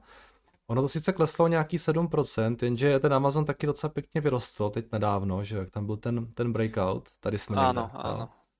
Takže ono je to, já jsem si říkal taky, ne, jakože 7%, takhle na první pohled to vypadá hezky. Já jsem poslední buy jsem měl nějak za 3200, mám pocit začátkem minulého měsíce. A říkal jsem si, kdyby se to dostalo po ty 3000, tak já bych určitě na to ještě šel, že pořád po ty 3000 to je ještě dlouhá cesta, prostě. Jo. Takže sice to kleslo, OK, ale že by to nějak jako, jo, bylo nějak jako šokující ten propad, asi taky úplně říct nemůžu. Že jo, tak netrefili guidance, teda netrefili target, snížili guidance, budíš, tak řekněme, že prostě ten hype kolem toho trošku polevil, ale pořád ta cena je, si myslím, tak nějak jako OK, není to nějak jako super zajímavé ještě, pro mě alespoň teda, a to z toho důvodu, že já jsem začátkem toho minulého měsíce jsem tam měl nějaký nákupy, takže doufám, že to ještě bude klesat, tak bych to asi zakončil jako. A Bezos inak dobrý, ne? Akože netrafíš výhľad a odletíš do vesmíru, hej, skončíš tak ako CEO a necháš prvé negatívne výsledky za x rokov chudák prezentovať Andy. Nového Andyho. No, chudák Andy, to je úplne ako... Inak, keď leteli do toho vesmíru, som čítal, neviem, či ste videli, tam bol jeden taký mladý chalan ako náhradník. To bol kto? Neviem, on tam išiel za niekoho iného, ale to sa mi páčilo, že vraj povedal počas toho letu Bezošovi, že si nikdy nič nekúpil cez Amazon. Počkej, a ten chlapík, já vím, že tam byli brácha, pak tam byla nějaká paní starší, to bylo kdo? No, oni vzali nejstaršího a nejmladšího tak, do vesmíru. Tak. Počkej, nejstaršího, ale... Ale to byli nějaký random lidi a to nebyl nikdo jako z firmy, alebo tak. Původně se to mělo dražit, jakože ten výtěžek půjde na charitu, že ty 2 letenky se budou prodávat a nakonec vzali jako nejmladšího člověka do vesmíru a nejstaršího člověka do vesmíru. Ale z jaké skupiny? Na světě, celkovo, že z těch lidí, čo kedy byli vo vesmíre. Jo, tak nejmladší a nejstarší, co kdy byl ve vesmíru, tak letěli s Bezošovejma v raketě. Nie, zober si, že bežne vo vesmíre pred týmto letom boli ľudia v rozptyle, ja neviem, od 30 do 50 rokov. No tomu rozumiem. Oni zobrali 20-ročného a 50-ročnú, aby mohli povedať, že dostali do vesmíru najmladšieho človeka, ktorý tam kedy bol a najstaršieho človeka. Jo, takhle, aha, OK, ale proč vybrali zrovna tyhle ty lidi? To mohli vybrat mě taky, že jo? Nemožná asi. Nemohli, ty nesplňuješ ten věkovej... No dobře, no, tak ok. Ale chápeš, jako, proč vzali toho kluka? A to je jedno. Nebudem to řešit. No. Vybavíš si to s Bezošem osobně potom. Dobře, se nevyřídíme. Takže 7% dolů, ale pořád jako 3300 v... Kdybys tu pozici neměl nakoupenou za těch 3200, tak neříkej mi, že těch 7% by pro to nebylo. Jo, ne, já bych určitě, kdybych neměl žádnou pozici teď, tak bych tam něco přihodil, no, protože to je čistě jako můj specifický teďka jako problém, ale já už jsem říkal několikrát, že mě Amazon nepřijde jako nějak extrémně drahá společnost a myslím si, že ten jeho vysoký multiple je trošku jeho výhodou, protože to právě zakrývá to, že on není zase až tak drahá společnost. On se sice prodává za 60, jo, 2 price earnings, 51, ale jak už jsem říkal mockrát, prostě když se podíváš na to, jaký mají cash flow, kolik peněz do té firmy teče, jo, tak vem si net income, jdeme tam roční, jo. Tam je to všechno, tam se to skrývá v těch odpisech a v těch research development, jo. Prostě oni mají odpisy jenom za 29 miliard, takže už máš net income, respektive cash from operations máš nějaký 60 miliard a do toho si ještě připočteš ten research development, který samozřejmě, to je přímo v PNL-ku, takže to se neodpisuje a tady mají nějakých Ježiši Kriste, oni dělají 50 miliard na research and development, jo. A to je v PNL-ku, takže oni jsou výrazně přes 100 miliard v podstatě peníze, které, jo, samozřejmě, že ty peníze budou i nadále vynakládat, ale prostě máš net income, máš odpisy a pak ještě rvou 50 miliard do research development, což je investice, to jsou peníze, které oni vydělají a oni je investují do sebe tak, aby vydělávali do budoucna ještě víc, takže za mě jako ta společnost jako vydělává jako už teď neskutečnou raketu a to, že to nejde vidět ještě v tomhle týmkám, to mě absolutně jako nezajímá. Jo. Takže když si vezmeš jenom třeba, jo, jsou v pohodě, kdyby teď chtěli, jo, přestali investovat a do research job, tak mají přes 120 miliard jako peníze, které můžou rozdělovat akcionářům. Jo. Takže jako, já tady fakt nevidím moc velký problém u té valuace. A prosím vás, ježišmarja, není to investiční doporučení, zaplně říct, jo? že je to jedna z mých jako top pozic určitě a nechce se mi úplně teď přikupovat, říkám, že jsem kupal minulý měsíc, ale kdyby ještě trošku vykleslali, tak by se tomu rozhodně nebránil, no. A keď to niekomu nevidie, Jarda, podľa tvojho neodporúčania, tak môžeš odletieť do toho vesmíru. Tak, přesně tak. No. OK, máme posledního nějakýho? Jo, Facebook jsme ještě nedali, jo? Facebook sme mali. Jo, aha.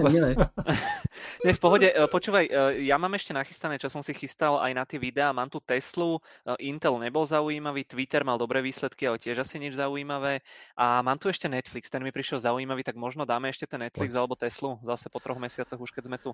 Ja tak som ti zatiaľ, Jardo, ešte hodil do Hangoutu ešte nejaké 3-4 obrázky. Môžem ťa ešte poprosiť, že by si mi to nachystal? Jo, tak dáme ten Netflix teda. Vidím, že sme poslal Netflix. Môžeme ten Netflix. Tak no. Já to tady hodím a stáhnu ty obrázky. Když tak mi řekni, co potom chceš z obrázek. Ja tam mám, aha, dobre, tak pozrieme na to.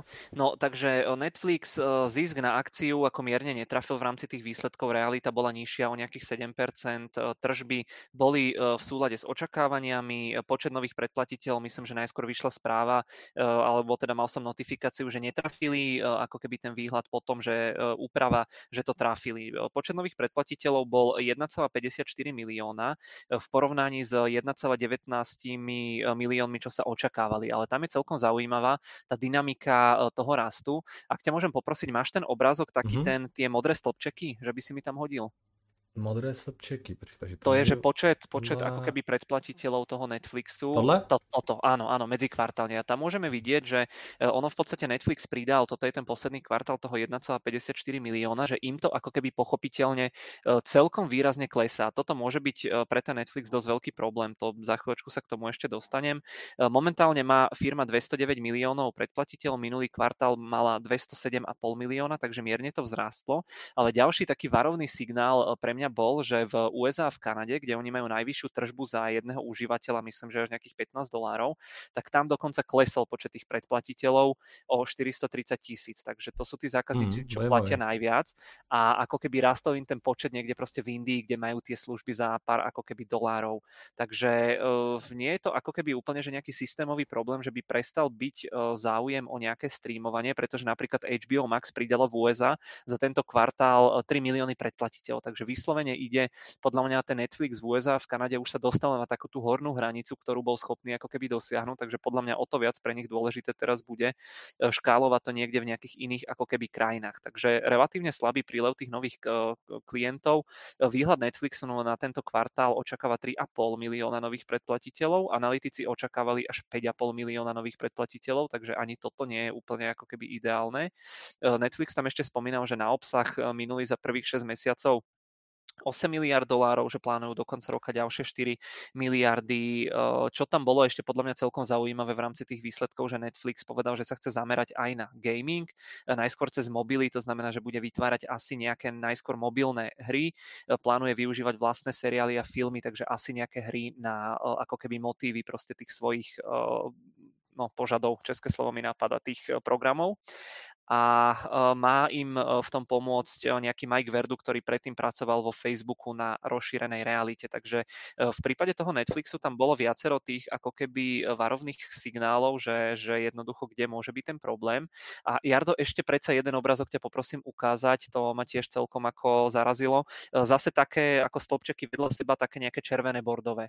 To som ti posielal asi ešte medzi prvými. Hele, já si dám ty downloads, to tady mám. Najdeš si to tady sám. Aha, vidím, super, toto je ono. No a toto bolo ešte celkom zaujímavé, ja som narazil na takú tabuľku, alebo teda na takýto slupcový graf a tu je pekne vidieť, ako keby táto vždy horná suma sú ako keby náklady Netflixu proste na jedného ako keby zákazníka. Dajme tomu, že teraz sa bavíme, že sme v roku 2021 a ono celkové náklady za tento rok plus minus vychádzajú nejakých $11, len pre predstavu, tak priemerná tržba za užívateľa je $11,5, takže na každom z nás ako keby Netflix, čo máme predplatený, v priemere zarába $0.50 mesačne. A teraz je ako dôležité to, že z tých $11, že na produkciu sa minú $4, 2,5 sa minie na nejaké tie licencované veci, 1,80 na nejaké, ja neviem, iné náklady, tu máme potom marketing, nejaké tie administratívne a technologické náklady.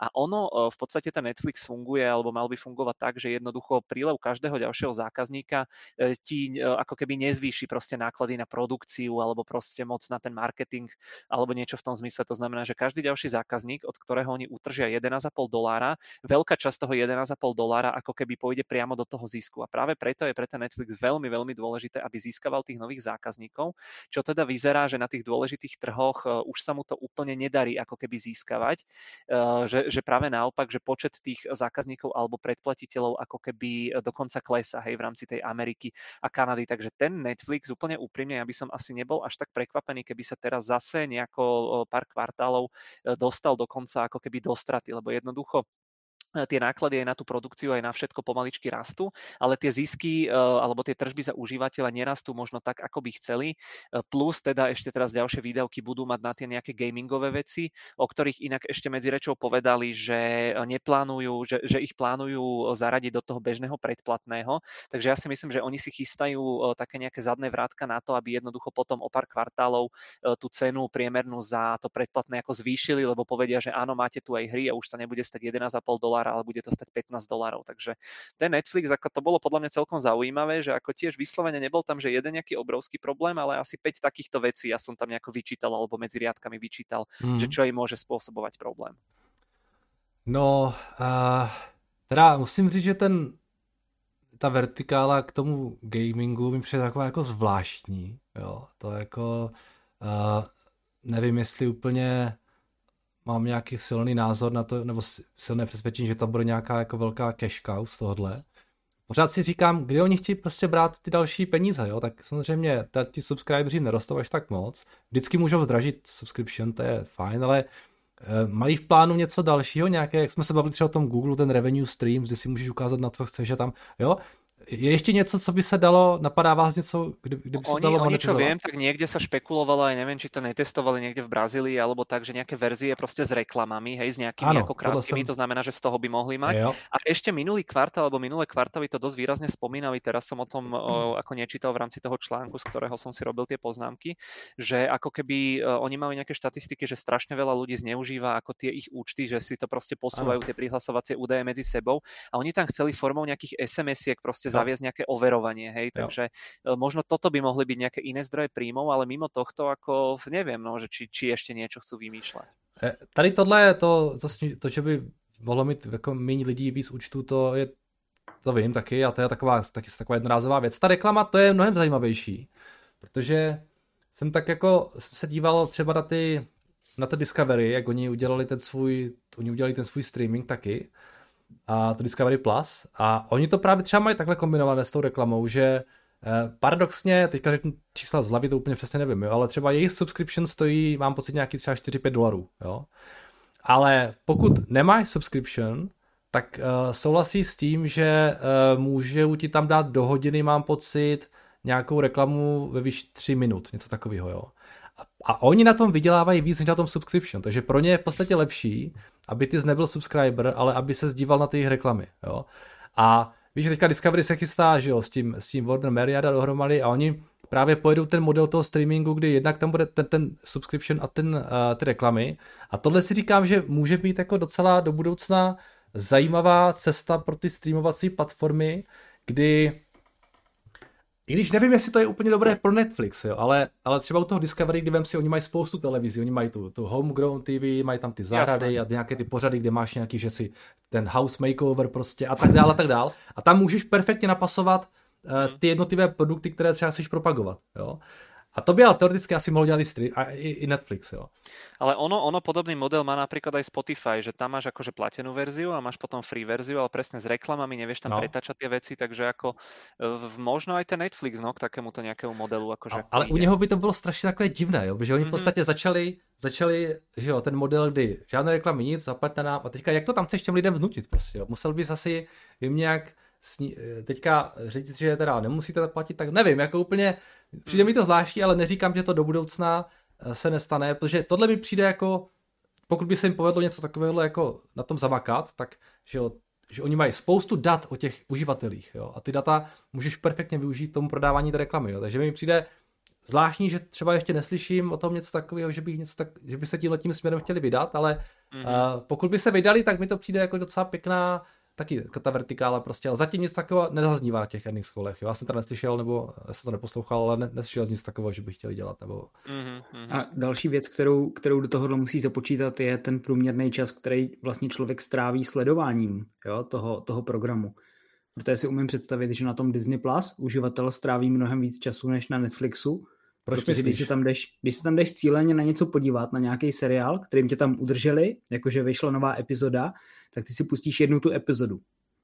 Jo, to znamená, že tvůj čas, který tam sleduješ, jako nenecháš, tak necháš si přehrávat prostě 30 epizod něčeho, na co jsi nepřišel, asi ne, že jo? Takže ty máš mnohem menší čas, co tam ten člověk stráví, a pak ve chvíli, kdy mu jako dáš reklamu, tak oni to můžou udělat podobně, jako to dělá Google nebo Spotify, že prostě uděláš pro subscribers, budou mít všechno, a pak budeš mít člověka, který může přijít, může si to pustit, prostě vyskočí tam na něj jako první reklama, kterou budou muset teda zkousnout nějakým způsobem, a pak s tím dál budou pracovat, ale oni budou zápasit podle mě s tím, že jejich průměrný sledovací čas bude mnohem menší než u videí na YouTube a nebo u lidí, co poslouchají Spotify, protože Spotify v tuhle chvíli konkuruje rádiu a my ho třeba takhle používáme místo rádia, jo? Prostě počkej, ale na Netflixu lidi tráví jako spoustu času, jako tam si pustíš jeden seriál, to má hodinu, a pak dáš hnedka další díl a to má další hodinu, ne? Jako... No dobře, ale po těch 16 hodinách, co to trvá, tak jako co si pustíš dál? Další seriál. No dobře. A jsme o tom. U toho za to utrácejí docela dost peněz, aby ty seriály vytvořili. Prostě... Takže ono možná jako monetizovat to těma reklamama nebude tak jednoduchý, jakože řekneš, hele, monetizujeme to reklamama a ono to bude vydělávat, jako to vycházelo u toho Discovery, protože já vím, že jsme se o tom bavili, že jsi mi to popisoval, že oni na těch reklamách, že ve skutečnosti nechtějí ten subscribe, protože oni na těch reklamách vydělají víc, než když si to zaplatíš. Jo, ale oni už to mají hotový a teď jde o to, že u Netflixu seš na něco zvyklý a ty právě, bys musel, pro tebe je to jakoby downgrade, to je dolů. Když to u Discovery, když já si dneska budu dělat Discovery, tak pro mě je to volba. Co chci? Chci vidět reklamy, a nebo chci prostě zaplatit něco, abych to měl komplet bez reklam, bez ničeho. No, jsem na ně zvědavý. Zas jako mají tam velice kvalitní management, tým, co to vede, ten CEO, takže já si myslím, že oni najdou ještě nějakou cestu, jak ty peníze vydělávat. Jenom říkám, přijde mi zvláštní, že se vydali tou cestou toho gamingu, to mi přijde takový divný prostě. Já si nemůžu pomoct, že tohle úplně jako nevím. Tak skúšajú, vieš, oni zase myslia, že ako oni majú raz za čas majú akože pecku seriál, hej, či to bol nejaký, ja neviem, tí Stranger Things, či to bol nejaký ten aj Narcos oni robili, či nie? Áno.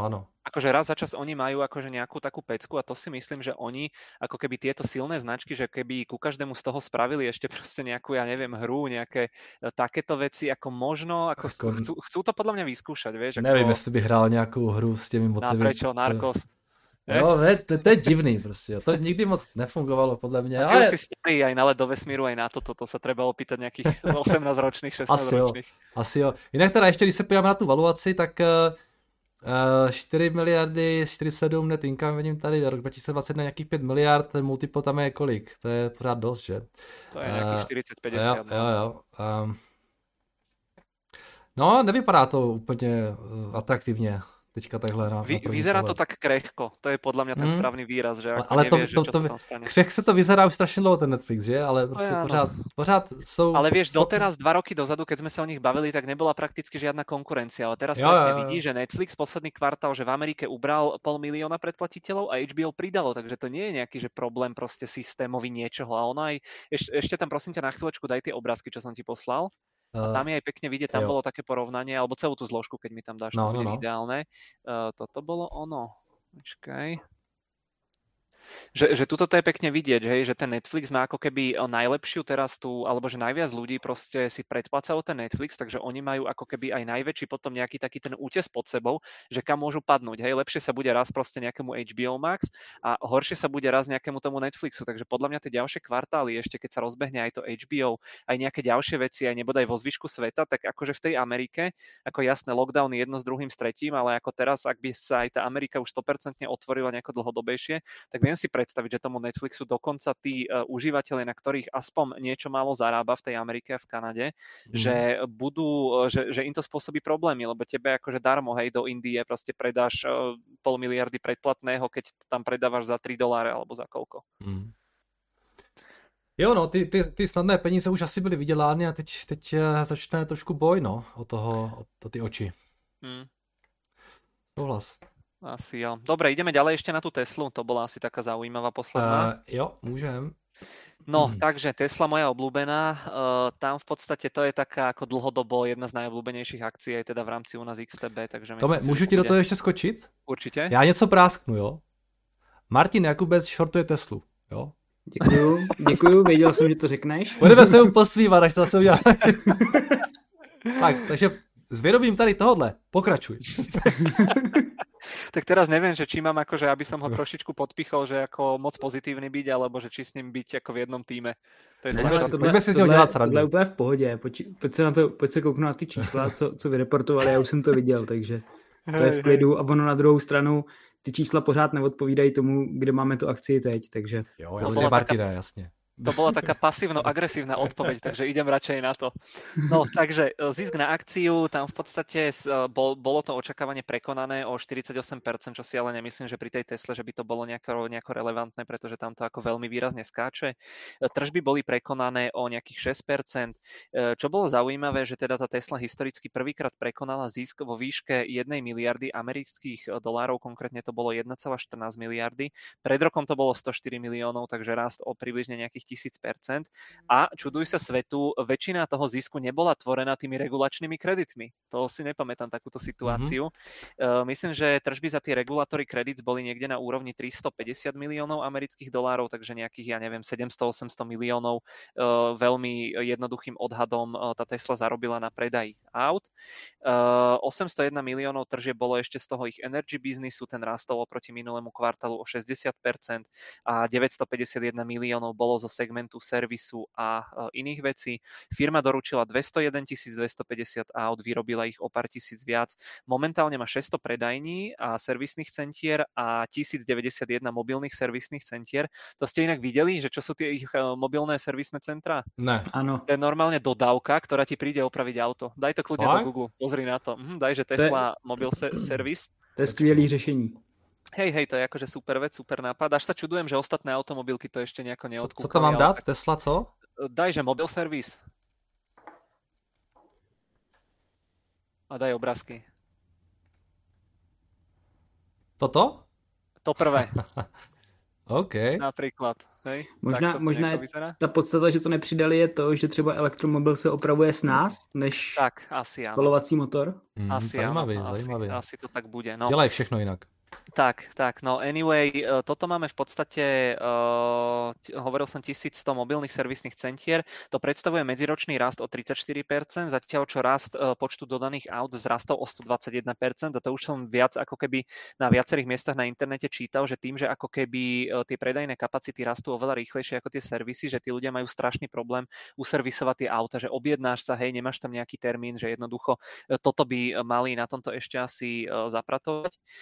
Čakal som inak, že aký bude kompakt nejakému Bitcoinu, lebo Musk tak nenápadne tie predchádzajúce dní, potom niečo k tomu Bitcoinu ešte nejako aj na nejakom streame bol a niečo sa k tomu vyjadroval, ale v rámci tých výsledkov nič nejaké také asi nebolo k tomu Bitcoinu.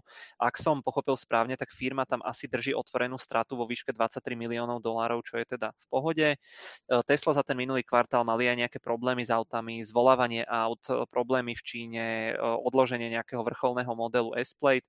Zaznel tam aj komentár k rastúcim cenám vstupov, k Cybertrucku a nedostatku niektorých súčiastok na montáž. Mali nejaké problémy s airbagmi, bezpečnostné pásy a podobne a tie problémy mali postupne odchádzať. A Musk tam dostal, neviem, že či to bolo v rámci toho earnings callu, to asi nie, ale niekde som čítal, že ako tí niektorí akcionári Tesly, že sa Muska pýtali, si mysleli, že asi vymysleli, že veľmi jednoducho, ako sa dá vyriešiť problém s nedostatkom čipov, tak sa ho pýtali, že vlastne keď je nedostatok, prečo si to Musk nevyrobí sám? Hej, dostal Musk takúto otázku. Rusku, na čo sa zasmial, že to asi úplne takto jednoducho nefunguje, takže to ma celkom pobavilo. Takže tie výsledky boli podľa mňa akože asi najlepšie, alebo jedny z najlepších vzhľadom teda na tie minulé roky, čo si pamätám tých pár rokov, čo tu Teslu sledujem. A paradoxne tie akcie plus 2%. Hej, keby tam bolo niečo negatívne, že ja neviem, čo zase netrafia, tak sa stavím, že tie akcie pridajú 10%, ale máme tu relatívne ako dobré výsledky, že ako prekonané viac menej všetky tie veci, žiadne nejaké problémy tam neboli spomínané. A akcie pridávajú nejaké 2%, takže celkom už aj tá Tesla reaguje aj tak nelogicky na tie pomery tej Tesla logiky. Tak ono si dokazujeme, ta akcie sama o sobě je drahá, takže v podstatě už někdy ty tež by museli tu akci dorůst, že jo? Respektive ten zisk. Každopádně, Martina, dej nám svůj bear case. Hele, ono je to jednoduchý. Já tím, že mám tam shortovou pozici na akcie Tesly, samozřejmě nedáváme žádný investiční doporučení, samozřejmě. Musíme zmínit. Tak pro mě to není tak, že bych jako neměl... Tesla. Ne, že pro mě to není tak, že bych neměl rád Teslu, nebo že bych jako nesouhlasil s tím, že dělají skvělé věci. A mně se spousta těch věcí líbí až na tu cenu za akci. A ono teďka, Tom říkal, dodaj skvělý výsledky, všechno a ta akcie neroste. A ono, já ti položím spíš obrácenou otázku, kam by si představil, že po tomhle výsledku by měla vyrůst. Jo, když se teďka podíváš na to price earnings, tak kam by měly růst, protože oni vlastně plnějí to, co si přece vzali, že plnit budou, že ten výsledek dodají. Teď se stali, myslím, druhým nejprodávanějším autem v Evropě, pokud se nepletu, ano, něco takového. Jo, tak vem si, jaký milník bys ještě musel překonat a kolik klasických aut bys musel nahradit Teslama, jo, k tomu, aby oni opravdu dorostli do téhle brutální valuace. Ale strašně logicky na to. Ano. Neskôr ide o to, že ta akcia vůbec v minulosti nereagovala logicky a že toto je snad prvá logická reakcia, kterou som na tej akcii zažil. Že to je skôr akože ten môj point, že sa to vymenili tí akcionári, že niekto iný tam akože je zrazu, alebo vieš, čo myslím. Áno, pre teba to je dobré, len ako ja by som čakal, alebo ja by som sa stavil, že 2 roky dozadu, kebyže vyjde takáto správa. Tak jasne, chápu, tak to vyletí na 1500 a bude to tak. Prostě úplne ako iracionální výsledek. Jenže ja si myslím, že oni už sú na tak iracionální ceně, že prostě tenhle výsledek už tě nedonutí to koupit, protože všichni lidi, co to chtěli nakoupit, tak už držej. Že ty akcie mají nakoupení. Alebo vyhlasili bankrot některý. A já jsem první shortovou pozici měl na 820.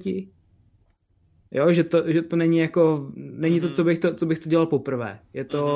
Je to tak, že je to spíš jako systematický a u toho shortu přesně musíš počítat s tím, že může něco iracionálního přijít, že prostě vyhlásí dobrý výsledky a vylítne to o 50%, což mě překvapilo, že se to nestalo. To bylo pro mě největší překvapení na těch výsledcích a druhý největší překvapení bylo to, že už nevydělává jenom na prodeji emisních povolenek, že už je to vlastně celý posunutý zase o level někam jinam. A to se mně na tom hodně líbilo.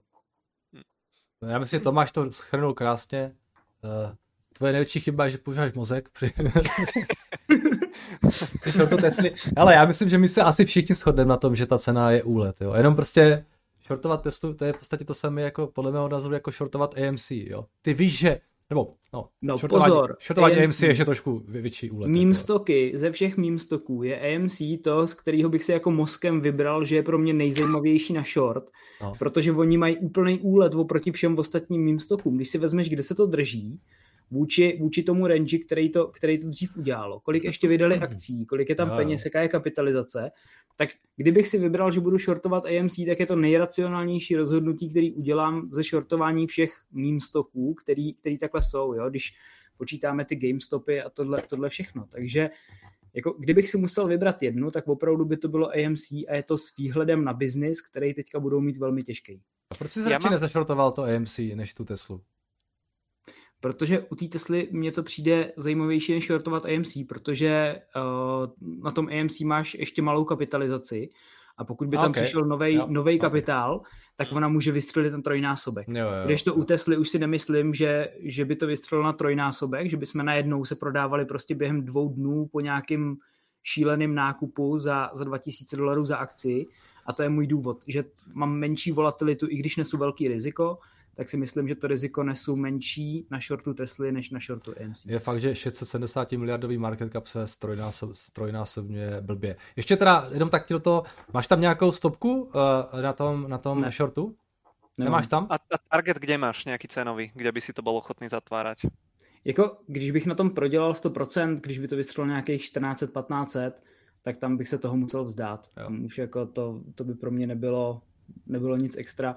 I když, jak se znám, tak ve chvíli, kdyby to vyskočilo na 1500, tak já bych si to spočítal a počítal bych s tím, kolik tam ještě můžu přidat, jo, za tu novou cenu. Takže ono jako logicky bych měl mít nějaký target, kdy to prodám. A jak se znám, tak spíš budu přemýšlet o tom, proč a jak tam ještě přidat nějaký další short. A ten plusový target, že kam by to muselo zletět, aby si se toho zbavil spokojný? My jsme se bavili o tom targetu a pro mě to bylo nějakých 500, 400 až 500 $. Mm-hmm. Takže kdyby to spadlo někam na $400, takže že pro mě by to byla ta chvíle, kdybych to zavíral. Krásně Discovery tam máš, vidím.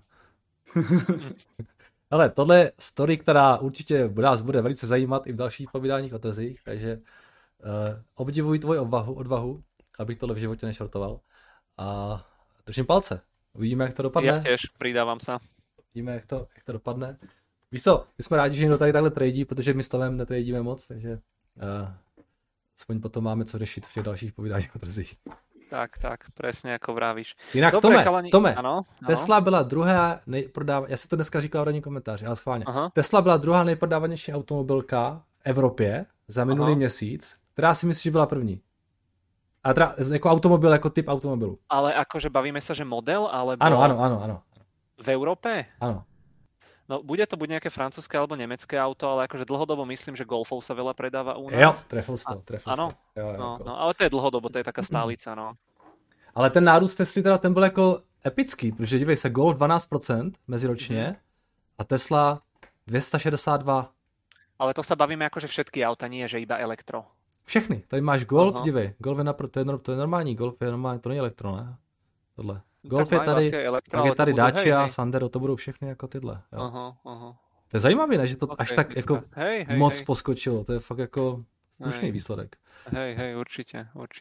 Jo, dobrý. No, dobré, výsledky máme, jakože já tu mám ještě pár nějakých poznámok, máme už 1.5 hodiny, ale jakože já ještě vládzem. Jako já taky vládzem. Ano, Maťo nevládze už. Já nevím, co to znamená, já jsem se ztratil v překladu. Jestli ještě vydržíš chvilku. No, jasně. Lebo mám tu ještě pár bodov, čo som chcel teda prebrať. Pamätáte si, začiatkom roka sme mali jedno také povídanie, neviem, že či tam aj Maťo bol, alebo kto, že sme riešili ako keby, že value akcie prerastajú tie rastové akcie od začiatku roka. A ja, ak môžem nahodiť jeden graf, ja som to pozeral. A tu by mal byť vyslovene taký, áno, tento ukazovateľ. A čím ako keby ide tá priamka nižšie, tak tým rýchlejšie rastú tie rastové akcie na úkor tých value akcií. A môžeme vidieť začiatok roka, my sme sa tuto niekde bavili, si pamätám, že ako tam som hovoril, že by sa to otáčalo, ale teraz môžeme vidieť, že zase tie ako keby akcie rastové prekonávajú tie value akcie. Toto inak nie je výkonnosť ako keby nejakej konkrétnej akcie, ale je to pomer proste toho, že ako rastú rastové akcie ako value akcie, ak by rastli obaje skupiny akcií, dajme tomu, že o 100% úplne rovnako, tak tento graf by bol rovný, takže ono nám to len ukazuje ten pomer, takže vyzerá to, že zase ako tie rastové akcie, že sa dostávajú do popredia ten posledný mesiac, dva. K tomu nejaký komentár, napadá vám niečo k tomu, že čím to môže byť, dokedy to môže vydržať? Hele, mne to asi dává docela smysl, že ten, když teda je to dost jako výrazný rozdíl, ale že jo, tak, jako, tak jak jsem to vnímal já, od té doby, co byla ta vakcína, se přišli s tou vakcínou, ten třetí kvartál, myslím, to bylo 2020, potom i ten první kvartál 2021 fakt hodně rostly, tady ty financials, ty energie a tady ty společnosti.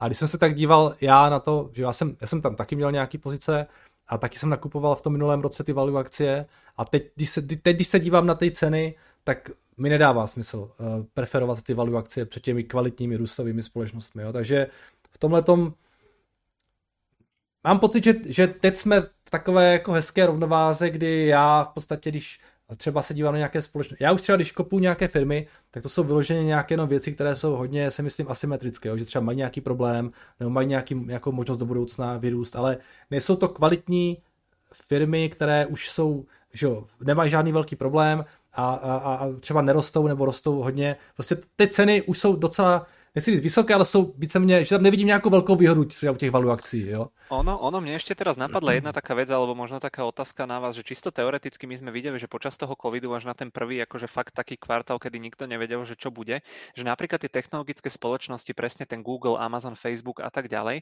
že oni dokonca tie tržby akože výrazne proste navyšovali. A myslíte si, že kebyže hypoteticky sa dostaneme do toho stavu, čo aj Maťo na začiatku hovoril, že naozaj by prišla nejaká tretia, štvrtá vlna, neviem aké mutácie, a celý svet by sa zavrel, že tieto akcie, že by na to reagovali takým veľkým výpredajom, ako to bolo minulý rok v tom marci, lebo v podstate už vieme, že tým akciám by to malo pomôcť. Že či by aj toto nemohlo akože pomôcť tej dominancii proste tých rastových akcií, lebo napríklad ja osobne si myslím, že keby príde nejaká ďalšia vlna, tak akože tie akcie, práve táto veľká technologická päťka, že tá reakcia by tam mohla byť oveľa menšia ako napríklad na indexe, lebo jednoducho ľudia už vedia, že OK, že prichádza síce pandémia, ale Amazon bude predávať, cez Facebook sa bude inzerovať, Netflix proste sa bude viac pozerať. Že či si myslíte, že keby že príde takéto niečo, že či by tie akcie reagovaly takým veľkým prepadom ako pred rokom? Jo, a tohle je přesně něco, nad čím jsem přemýšlel. Já jenom na začátku jsem říkal, že přijde jako nějaký další uzavření, tak to je jako extrémně nepravděpodobný, ale že by to způsobilo velkou reakci. A nebylo tohle spíš důsledkem toho snížení úrokových sazeb a jak rychle se začalo zachraňovat? Že to zachraňování ze strany centrální banky Fedu probíhalo velmi, velmi rychle, že udělali emergency meeting, kde prostě katli sazby, pak je snížili na nulu na klasickém zasedání, tak to si myslím, že hodně hrálo roli, kdy ta ekonomika byla podepřená tím, že opravdu jako to zachráníme, bude to v pořádku.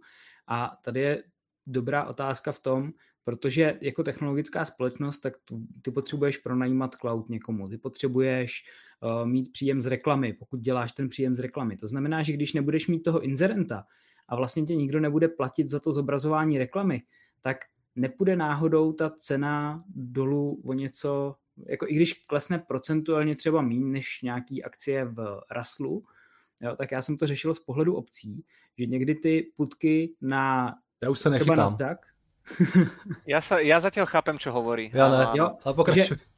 Že by sa to prenieslo proste aj do týchto spoločností skrz to, že akože nejakí malí živnostníci firmy by nemali tržby, nemali by peniaze na zadávanie reklamy a už sa točíme v kruhu.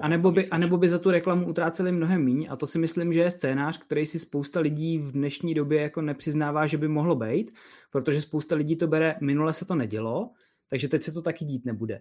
Jenže proč se to minule nedělo? Protože velmi rychle přišel někdo a řekl, hele, bude to v pohodě, prostě my nakoupíme dluhopisy, budete mít peníze, jo, budete je splácet, pak si přepůjčíte na trhu a takhle to bude fungovat, jo, nemůžete vyplácet, já nevím, dividendy, nemůžete dělat buybacky a co ještě všechno. Jo, takže to bylo možná něco, co ti výrazně pomohlo a tobě ten počet inzerentů ve skutečnosti zas o tolik neklesl, což je ten můj point. No dobré, ale myslíš, že teraz tie centrálne banky, že by to nejako inak riešili, že by ako reagovali inak, že zrazu Fed, ako čo proste teraz akože má nejakú retoriku, že by zrazu povedal, keby prišla nejaká ďalšia vlna, že necháme to tak, necháme to padnúť, ako ja si to neviem úplne predstaviť. Dobře, tak si vem, co to teďka způsobilo na assets, a to se dostáváme asi jako plynule k nějaký inflaci. A ty máš inflaci na aktivech a máš tu inflaci, kterou běžně pozorujeme. Takže když si vezmeš inflaci na aktivech a máš člověka, který vlastní biznis a spousta biznisů byla zachráněna, tak on má docela dost keše teďka a může si koupit dům, protože prostě na ten dům máš. Jo? Bylo to, ty peníze na to jsou. A je to vidět, že se utrácelo. A dokonce se utrácelo v hotovosti, což říkal, myslím si, Jarda na nějakém ranním videokomentáři, že snad jako 75% bylo prodáno za cash a ne za to, že si někdo bral úvěr na ten majetek. Takže si vem, že seš někdo, kdo nemá tu možnost, nemá ten cash a potřebuje si našetřit, aby dosáhnul tu první částku, že si může vzít hypotéku. Jo? Tak v tu chvíli tobě začne ujíždět prostě cena nemovitostí a cena všeho a ty na to nedosáhneš. To znamená, že i když tu klasickou inflaci, kolik tě stojí jídlo, máš podobnou, tak tobě ujíždí cena akcí, jo? Cena Amazonu prostě skočí nahoru, cena domů ti poskočí nahoru, jo? Třeba kryptoměny ti poskočí nahoru a teď si vem, že ty všeho nakupuješ míň. To znamená, že i když ty základní služby třeba nemáš o tolik dražší, jako když to vezmeme, tak energie a tak podobně, tak možná na těch assets se to projeví mnohem, mnohem víc. OK, chápem, čo myslíš. Hej, no, akože dáva to zmysel.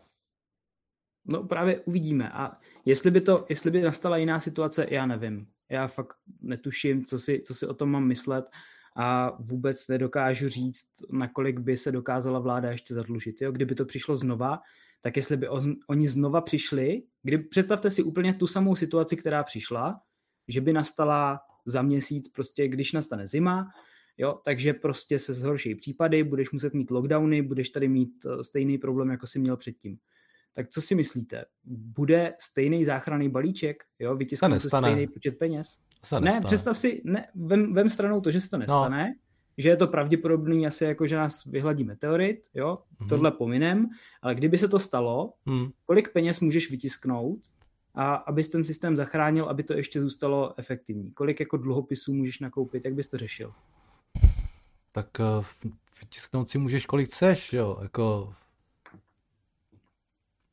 Pokud by se ekonomika dostala do nějakých problémů, firmy byly v nějakých problémech, hrozily by nějaké krachy, tak v podstatě FED může zase nakoupit všechny dluhopisy a dát jim peníze, tak aby neskrachovali. Jo? Přesně. Ale kdo z toho vyjde nejhůř, že jo? Ten, kdo nemá vůbec žádný asset. No to rozhodně, to rozhodně. To je ale jo, tak ale pokud jste měli část indexů, vydělali jste na tom 100%. To znamená, že nejhůř na tom bude člověk, který nemá vůbec ani ETF-ko na S&P, ani nic takového, tak to je ve skutečnosti člověk, který to zaplatí, protože ten zbytek se projeví na tom, že index bude stát prostě 2x tolik a všechno pojede dál. Jo? Ale kupní síla toho běžného člověka skončí prostě limitně u nuly. Takže nejlepší hedge voči této situaci je investovat. Je to blbý, no, že to takhle funguje, ale prostě to tak je. Otázkou je ta klíčová proměna je ta inflace, jo, že jestli fakt bude nějak výrazně vyšší, než jak Fed očekává, že ten Fed je pořád optimistický ohledně toho, že to je transitory, což může, nemusí. A teďka ty poslední komentáře mi nepřipadaly, že už jako jsou rozhodně nekomfortní s tím růstem, jo, a určitě by potřebovali, aby ta inflace začala vracet někam a aby to potvrzovalo ten jejich základní scénář. Inflace je klíčová úplně pro všechno. Vlastně pokud by začala nějak výrazněji růst a byla tady nějaká potřeba zvyšovat úrokové sazby, aby dostali pod kontrolu, tak pak se ti ten domeček z karet může velmi snadno rozsypat. Zatím, jak už jsem říkal v minulosti, jsme pořád v té Goldilocks zóně, prostě, kdy všechno je přesně tak, jak by asi mělo být. Jo. Máš nějaký pěkný růst, máš nízkou inflaci, můžeš si dovolit jako očekávání inflační, můžeš si dovolit nízké sazby, díky tomu ty valuace na těch trzích jsou vysoké a neklesají.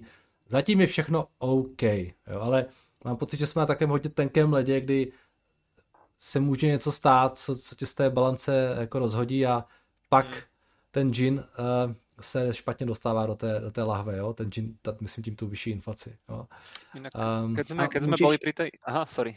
A můžeš nám smrtelníkům ještě vysvětlit, protože na tom FOMC se teďka mluvilo o snížení nákupu dluhopisů, tak jak by to vlastně pomohlo tomu scénáři, jak to uleví, aby jsme to pochopili? Jakému scénáři?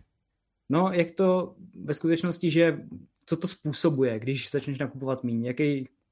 No ne, tak FED jako, že jo, oni dřív nebo později musí začít něco jako omezovat, jo, a logicky nejdřív asi začnou omezovat i nákupy dluhopisů. To znamená, že jo, teďka FED nakupuje spousta bondů, treasuries a MBSK, co jsou mortgage backed securities, dluhopisy, které hypotéka má, tím tlačí dolů ty úrokové sazby na ty hypotéky a na ty výnosy, díky tomu si můžou firmy půjčovat levněji, domácnosti si můžou půjčovat levněji a tak dále, pokud přestanou nakupovat, tak ty sazby vzrostou, že jo, už trošičku brzdíš tu ekonomiku, jo. Co oni teďka hodně řeší, je to, že jako nedává úplně moc smysl nakupovat ty MBSK, protože že jo, trh s bydlením je v extrémně jako růstové fázi a logicky se ptají, proč bychom ho vlastně měli ještě v tom podporovat, proč bychom měli držet ty úrokové sazby na těch hypotékách tak strašně nízké, jak jsou, když ten trh s bydlením tak extrémně roste, jo, což mi dává úplně perfektní smysl. Takže se nedivím tomu, že mám pocit, že to byl Evans ze Settlinského Fedu, už to začal hodně tlačit na tom minulém zasedání, že pojďme prostě začít omezovat ty nákupy dluhopisů a pojďme cílovat nejprve ty nákupy těch MBSek, pojďme omezovat ty nákupy těch dluhopisů, ty hypotékami. Takže tohle může být jedna z věcí, kterou když začnou mluvit o tom omezování měnové politiky nebo o tom utahování, tak tady může být první krok, který udělají, že přestanou nakupovat MBSK, tím pádem se trošku zvednou ty úrokové sazby na těch hypotékách a schladí se trošku ten jako do ruda rozpálený trh s bydlením a pak se uvidí, co bude dál. No. Pak môžu si žiavať nákupy dlhopisu a třeba začať zvyšovať tie úrokové sazby. Keď sme ešte boli pri tom bývaní, tak ako videli ste to drevo, ako skorigovalo za tie 2-3 mesiace. Toto áno, máme ceny toho dreva, ktoré je akože veľký stavebný boom. Ako strašný prepad, keď si to zoberiete, nie? To máme koľko percent za 2-3 mesiace? Akože jasné, že rastlo to. To máme viac. A čím to bylo spôsobené teďka ten pokles? Věděl bys? Neviem, akože Jardo, ty poznáš tú funkciu, ako tie otvorené nejaké nové stavby v Bloombergu, že či to nie je tým, že proste menej sa stavia, že sa ako keby vyrovnal trochu ten dopyt ponuka. Určitě ta poptávka neroste tak moc, jak rostla. Teďka i ty nové zahájeny stavby byly nižší. Jo, tam je to jednoznačně způsobeno, ne, že by byla nějaká jako nízká poptávka, to je pravda vysoká, ale ty ceny jsou tak strašně vysoké, že ano, vlastně ta poptávka klesla, ale díky těm vysokým cenám. Kdyby teďka ceny klesly nějak, tak samozřejmě ta poptávka znova vzroste. Takže ten trh, zdá se, nemovitostní trh, ta disbalance je tam pořád docela vysoká, ty inventory jsou nejnižší za, nevím, x prostě let. Takže tohle asi bude jeden důvod a druhý bude ten, že tam asi taky bych si tipnul, byla nějaká jako dost velká spekulativní aktivita v tom dubnu, květnu. Teď to trošku splasklo, jo? Že ten růst byl fakt jako enormní a možná úplně neodpovídal tomu, v jaké fázi se ten trh s dřevem nacházel, takže možná asi taky tohle taky trošku hraje roli, jo. Ale v podstatě jsme pořád, když se podíváš na ty pětileté, ale jo, kleslo to čeveče. Víš, že jsme dost, tam, kde jsme byli, když se dobereš. To je možná jako víc, než bych čekal, no. Uvidíme, no, čo aj tá inflácia, ako ja som ináč pozeral, v Ekonomiste bol článok, presne to tam bolo rozobraté nejaké medziročné cenové akože zmeny a tak. A som bol prekvapený, lebo tam bolo písané, že za nejakých až 70% tej inflácie alebo jadrovej inflácie, že môžu auta, hej, tam boli zaradené staré auta, nové auta, prenajmy a tak ďalej, oblečenie a športová výbava. Že tieto nejaké 3-4 položky, že ako ťahali celú tú infláciu nahor a že kebyže ju vyhodíš, tak akože sa pohybujeme niekde, ja neviem, na 1,5%. No ty použité automobily a nákladáky, tak ten růst cen, 30% růstu toho CPI souvisí s tím. Takže samozřejmě, že tohle není něco, co asi, že to je extrémní záležitost, to není něco, co asi bude dlouhodobě pokračovat. A tohle určitě zkresluje tu inflaci částečně. Takže jako říkám, rozumím tomu transitory argumentu. Jo? Jenom zase na druhou stranu si říkám, že bychom si taky měli dát bacha na to, že jednak začínají zase růst docela pěkně mzdy. A to není něco, co je transitory, jo. Mm-hmm. A potom taky bacha na ty energie, protože ty se podíváš na ceny elektřiny, ceny zemního plynu, tak teď reálně pořád rostou, jo. A tohle je věc, která se bude podle mého názoru, že jo, ty mzdy a ty energie propisovat i do těch nadcházejících měsíců. Takže jo, může klesnout ten prvek, řekněme, těch použitých automobilů a tak dále, ale pořád jsou tam nějaké zdroje té inflace, které můžou tu inflaci držet nahoru. A ona třeba ta inflace z těch 5,6 nebo kde je, ona bude třeba klesat, jo. Ale to neznamená, že se dostane na 2%, třeba se, já nevím, dostane na 3% a bude tam nějakou delší dobu a Fed i v podstatě jako nechce mít na 3%. Jo? On říká, že chce 2%, že jsou ochotní krátkodobě přestřelovat, dokud to ekonomiku dostane do nějaké rovnováhy, ale ona ani ta 3-4% inflace, to taky není něco úplně komfortního, jo? Takže ano, ono to asi bude klesat, ale je otázkou, jestli se fakt dostaneme na ty 2% nebo prostě budeme dlouhodobě někde výš, protože zase z těch earnings callů, co jsem poslouchal já, tak všichni říkají, že ten trh práce je katastrofa. Jo. A hlavně ty nízkoplacená zaměstnání. Jo. A teď taky, zase ten faktor těch podpor, které dostávají zaměstnanci, ty podpory mají nějak v září, mám pocit, už odeznít, takže to taky může trošku ulevit. Jo, já nemám na to nějak silný názor, na tu inflaci. A vždycky jsem tak jako obezřetný vůči lidem, kteří mají nějaký silný názor, protože se to nedá úplně prostě přesně odhadnout. Tak veľa premených, no, o ktorých nevieme, ako dopadnú, takže určite. Dobre, no a ak môžem, tak posledné dve veci ešte, čo tu mám také poznámky, zachytili ste asi krypto, že čo sa stalo tento týždeň, že vlastne vyšla taká správa, že Amazon chce príjmať platby v bitcoinoch. Bitcoin vystrelil, Amazon to poprel, ale Bitcoin aj tak ostal na tých úrovniach hore. To bolo celkom zaujímavé. Mhm. Že čo, možno na to hovoríte, lebo konečne ako trošičku sa ten Bitcoin prebral. Inak neviem, či ste zachytili, môžem ešte jednu vec a hneď ťa pustím k slovu, že v podstate neviem, či ste zachytili, ale JP Morgan už reálne spustil nejaký ten prvý ako kryptofond pre tých bohatších klientov, čo podľa mňa by mohol akože nejaký taký dlhodobejší pozvolný proste prílev tých peňazí do toho krypta ako znamenať, hej, že je to prvá z tých veľkých nejakých investičných bank, čo reálne ako takéto niečo spustili. Martina? Tak môžu. Ono tak je otázka, protože o tom Amazonu jsem to samozřejmě zachytil, pak jsem zachytil, že Tesla by znova plánovala jako přijímat platby v bitcoinech.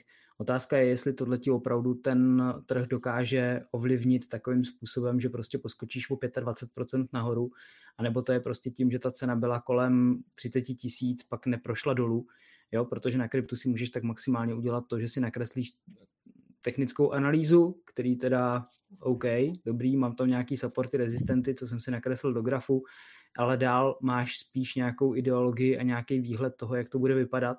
A pak jde o to, jestli věříš Bitcoinu, jestli věříš Ethereu, nebo jestli věříš, že bude používaný nějaký další projekt. S tím, že u Bitcoinu a Ethereu, jako když na to koukám, tak je to pro mě zajímavý.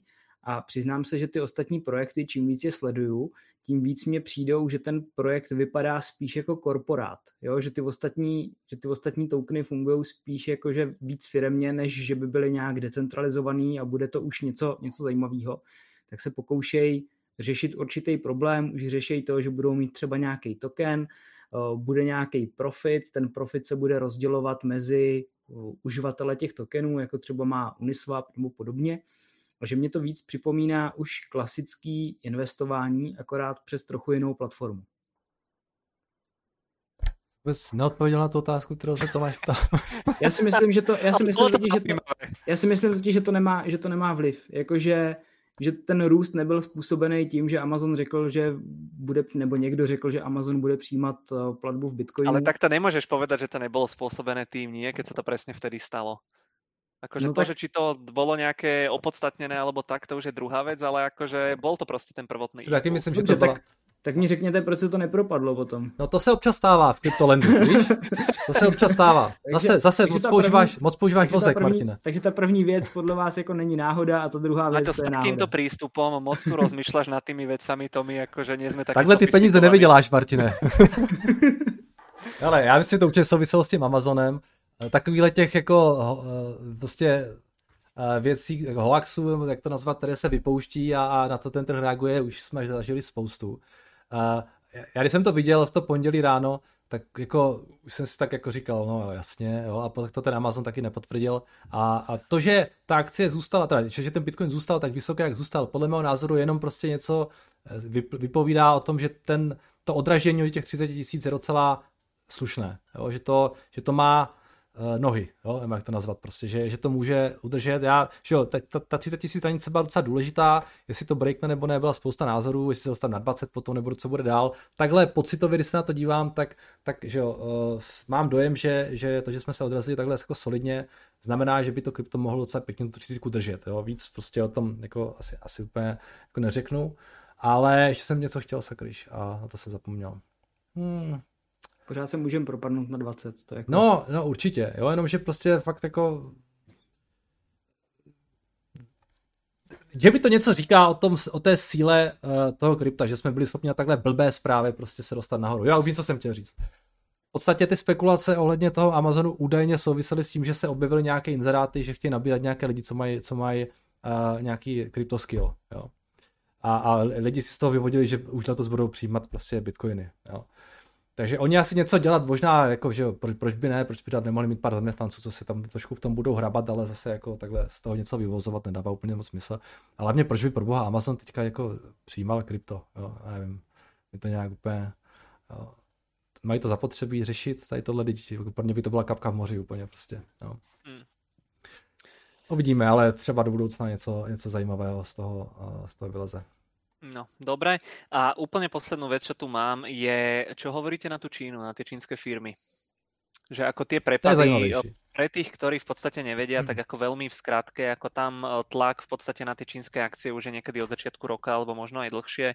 Najskôr tam Jack Ma prirovnal čínsky finančný systém k záložni, ak si správne spomínam, potom nejako zmizol, nikto ho nevedel nájsť. Vtedy začali tí čínski regulátori strašne ako keby tlačiť na tie spoločnosti. Každým týždňom nejaká nová správa vyšla, že čo sa kde zakazuje v tej Číne a podobne. A teraz ako posledné informácie, myslím, že cez víkend vyšli, že čínska vláda alebo regulátor, že zakázal nejakým súkromným vzdelávacím spoločnostiam typu Tal Education a podobne, ako keby dosahovať zisky, že im ako kvázi výrazne obmedzil to podnikanie, čo stiahlo akcie týchto firiem o možno nejakých 80-90% za deň, ale stiahlo to aj iné spoločnosti, stiahlo to proste Alibaby, JD to stiahlo a podobne. A taká moja otázka na vás možno, že či si myslíte, že či ako keby to bola prehnaná reakcia na tých ostatných akciách, lebo tam pri tých vzdelávacích platformách, tam o tom sa baviť nemusíme, pre ne to asi bude problém, ale že či myslíte, že tá reakcia na tých ostatných firmách bola nejaká, že proste adekvátna, že či to môže predstavovať riziko aj pre tie ostatné spoločnosti, že tá Čína zase ukázala, že nebojíme sa ísť po proste hociakých firmách, alebo že či to skôr je podľa vás akože proste taká prehnaná reakcia. No to je strašně těžký tohle, protože já z toho mám takový pocit, že je úplně jednoznačné. Je to, sorry, ještě ti do toho skočím. No. Máme tam X-Station, že bychom graf dali, nech vieme, o čem se bavíme. Máš někde po ruce. Jak je ten KVEP, to jsou ty čínské akcie, to je to ETF, to tam můžeme dát třeba, co? No, například. Tohle jsou ty čínské techy, mám pocit. Ty se propadly od února, ale od února to udělalo, od toho teda samozřejmě to v únoru to docela rostlo, ale ať máme dramatický graf, tak 40-50% od těch únorových high, a když se podíváš do toho ETFka, tak co tam je nejvíc? Holdings, Alibaba, Tencent, JD, Pinduoduo, Meituan a tak dále, takže všechny tady tyhle ty známé společnosti. No a já když o tom tak jako přemýšlím, tak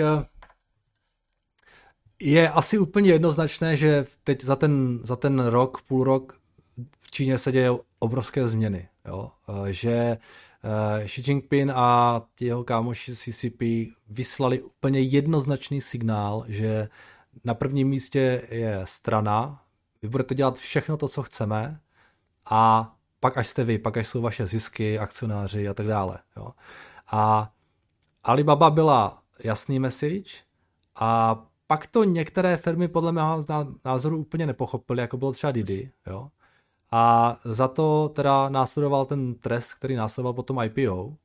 Jednak teda, když chcete dělat IPO v Americe, tak OK, ale musíte respektovat prostě všechny pravidla, která vám nastavíme a která třeba ještě úplně nebyly přesně nastaveny, jo, ale tedy to zkusili, jo, Čína jim zakázala apku, protože nechtěli prostě šerovat ty data o těch jízdách s americkými auditorskými firmami a tak dále.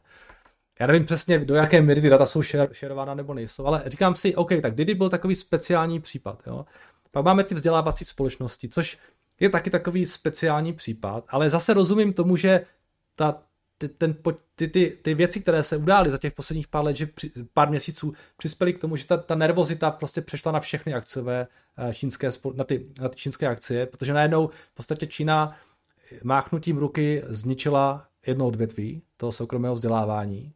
Pak tam byly ty licenční poplatky na Tencent. Tam si říkám, hele, zase Tencent je totální monopol v tomhletom biznise a Čína už dlouhou dobu signalizuje, že chce proti těm monopolním postavením nějakým způsobem zasahovat. Jo. Takže vždycky, a vidím taky, že v Číně začali hodně jít po těch developerech, kdy se snaží nějakým způsobem zabránit tomu, aby rostly ceny nemovitostí, jo, v zemi, protože je to hodně nepopulární mezi jako společenské téma. Jo.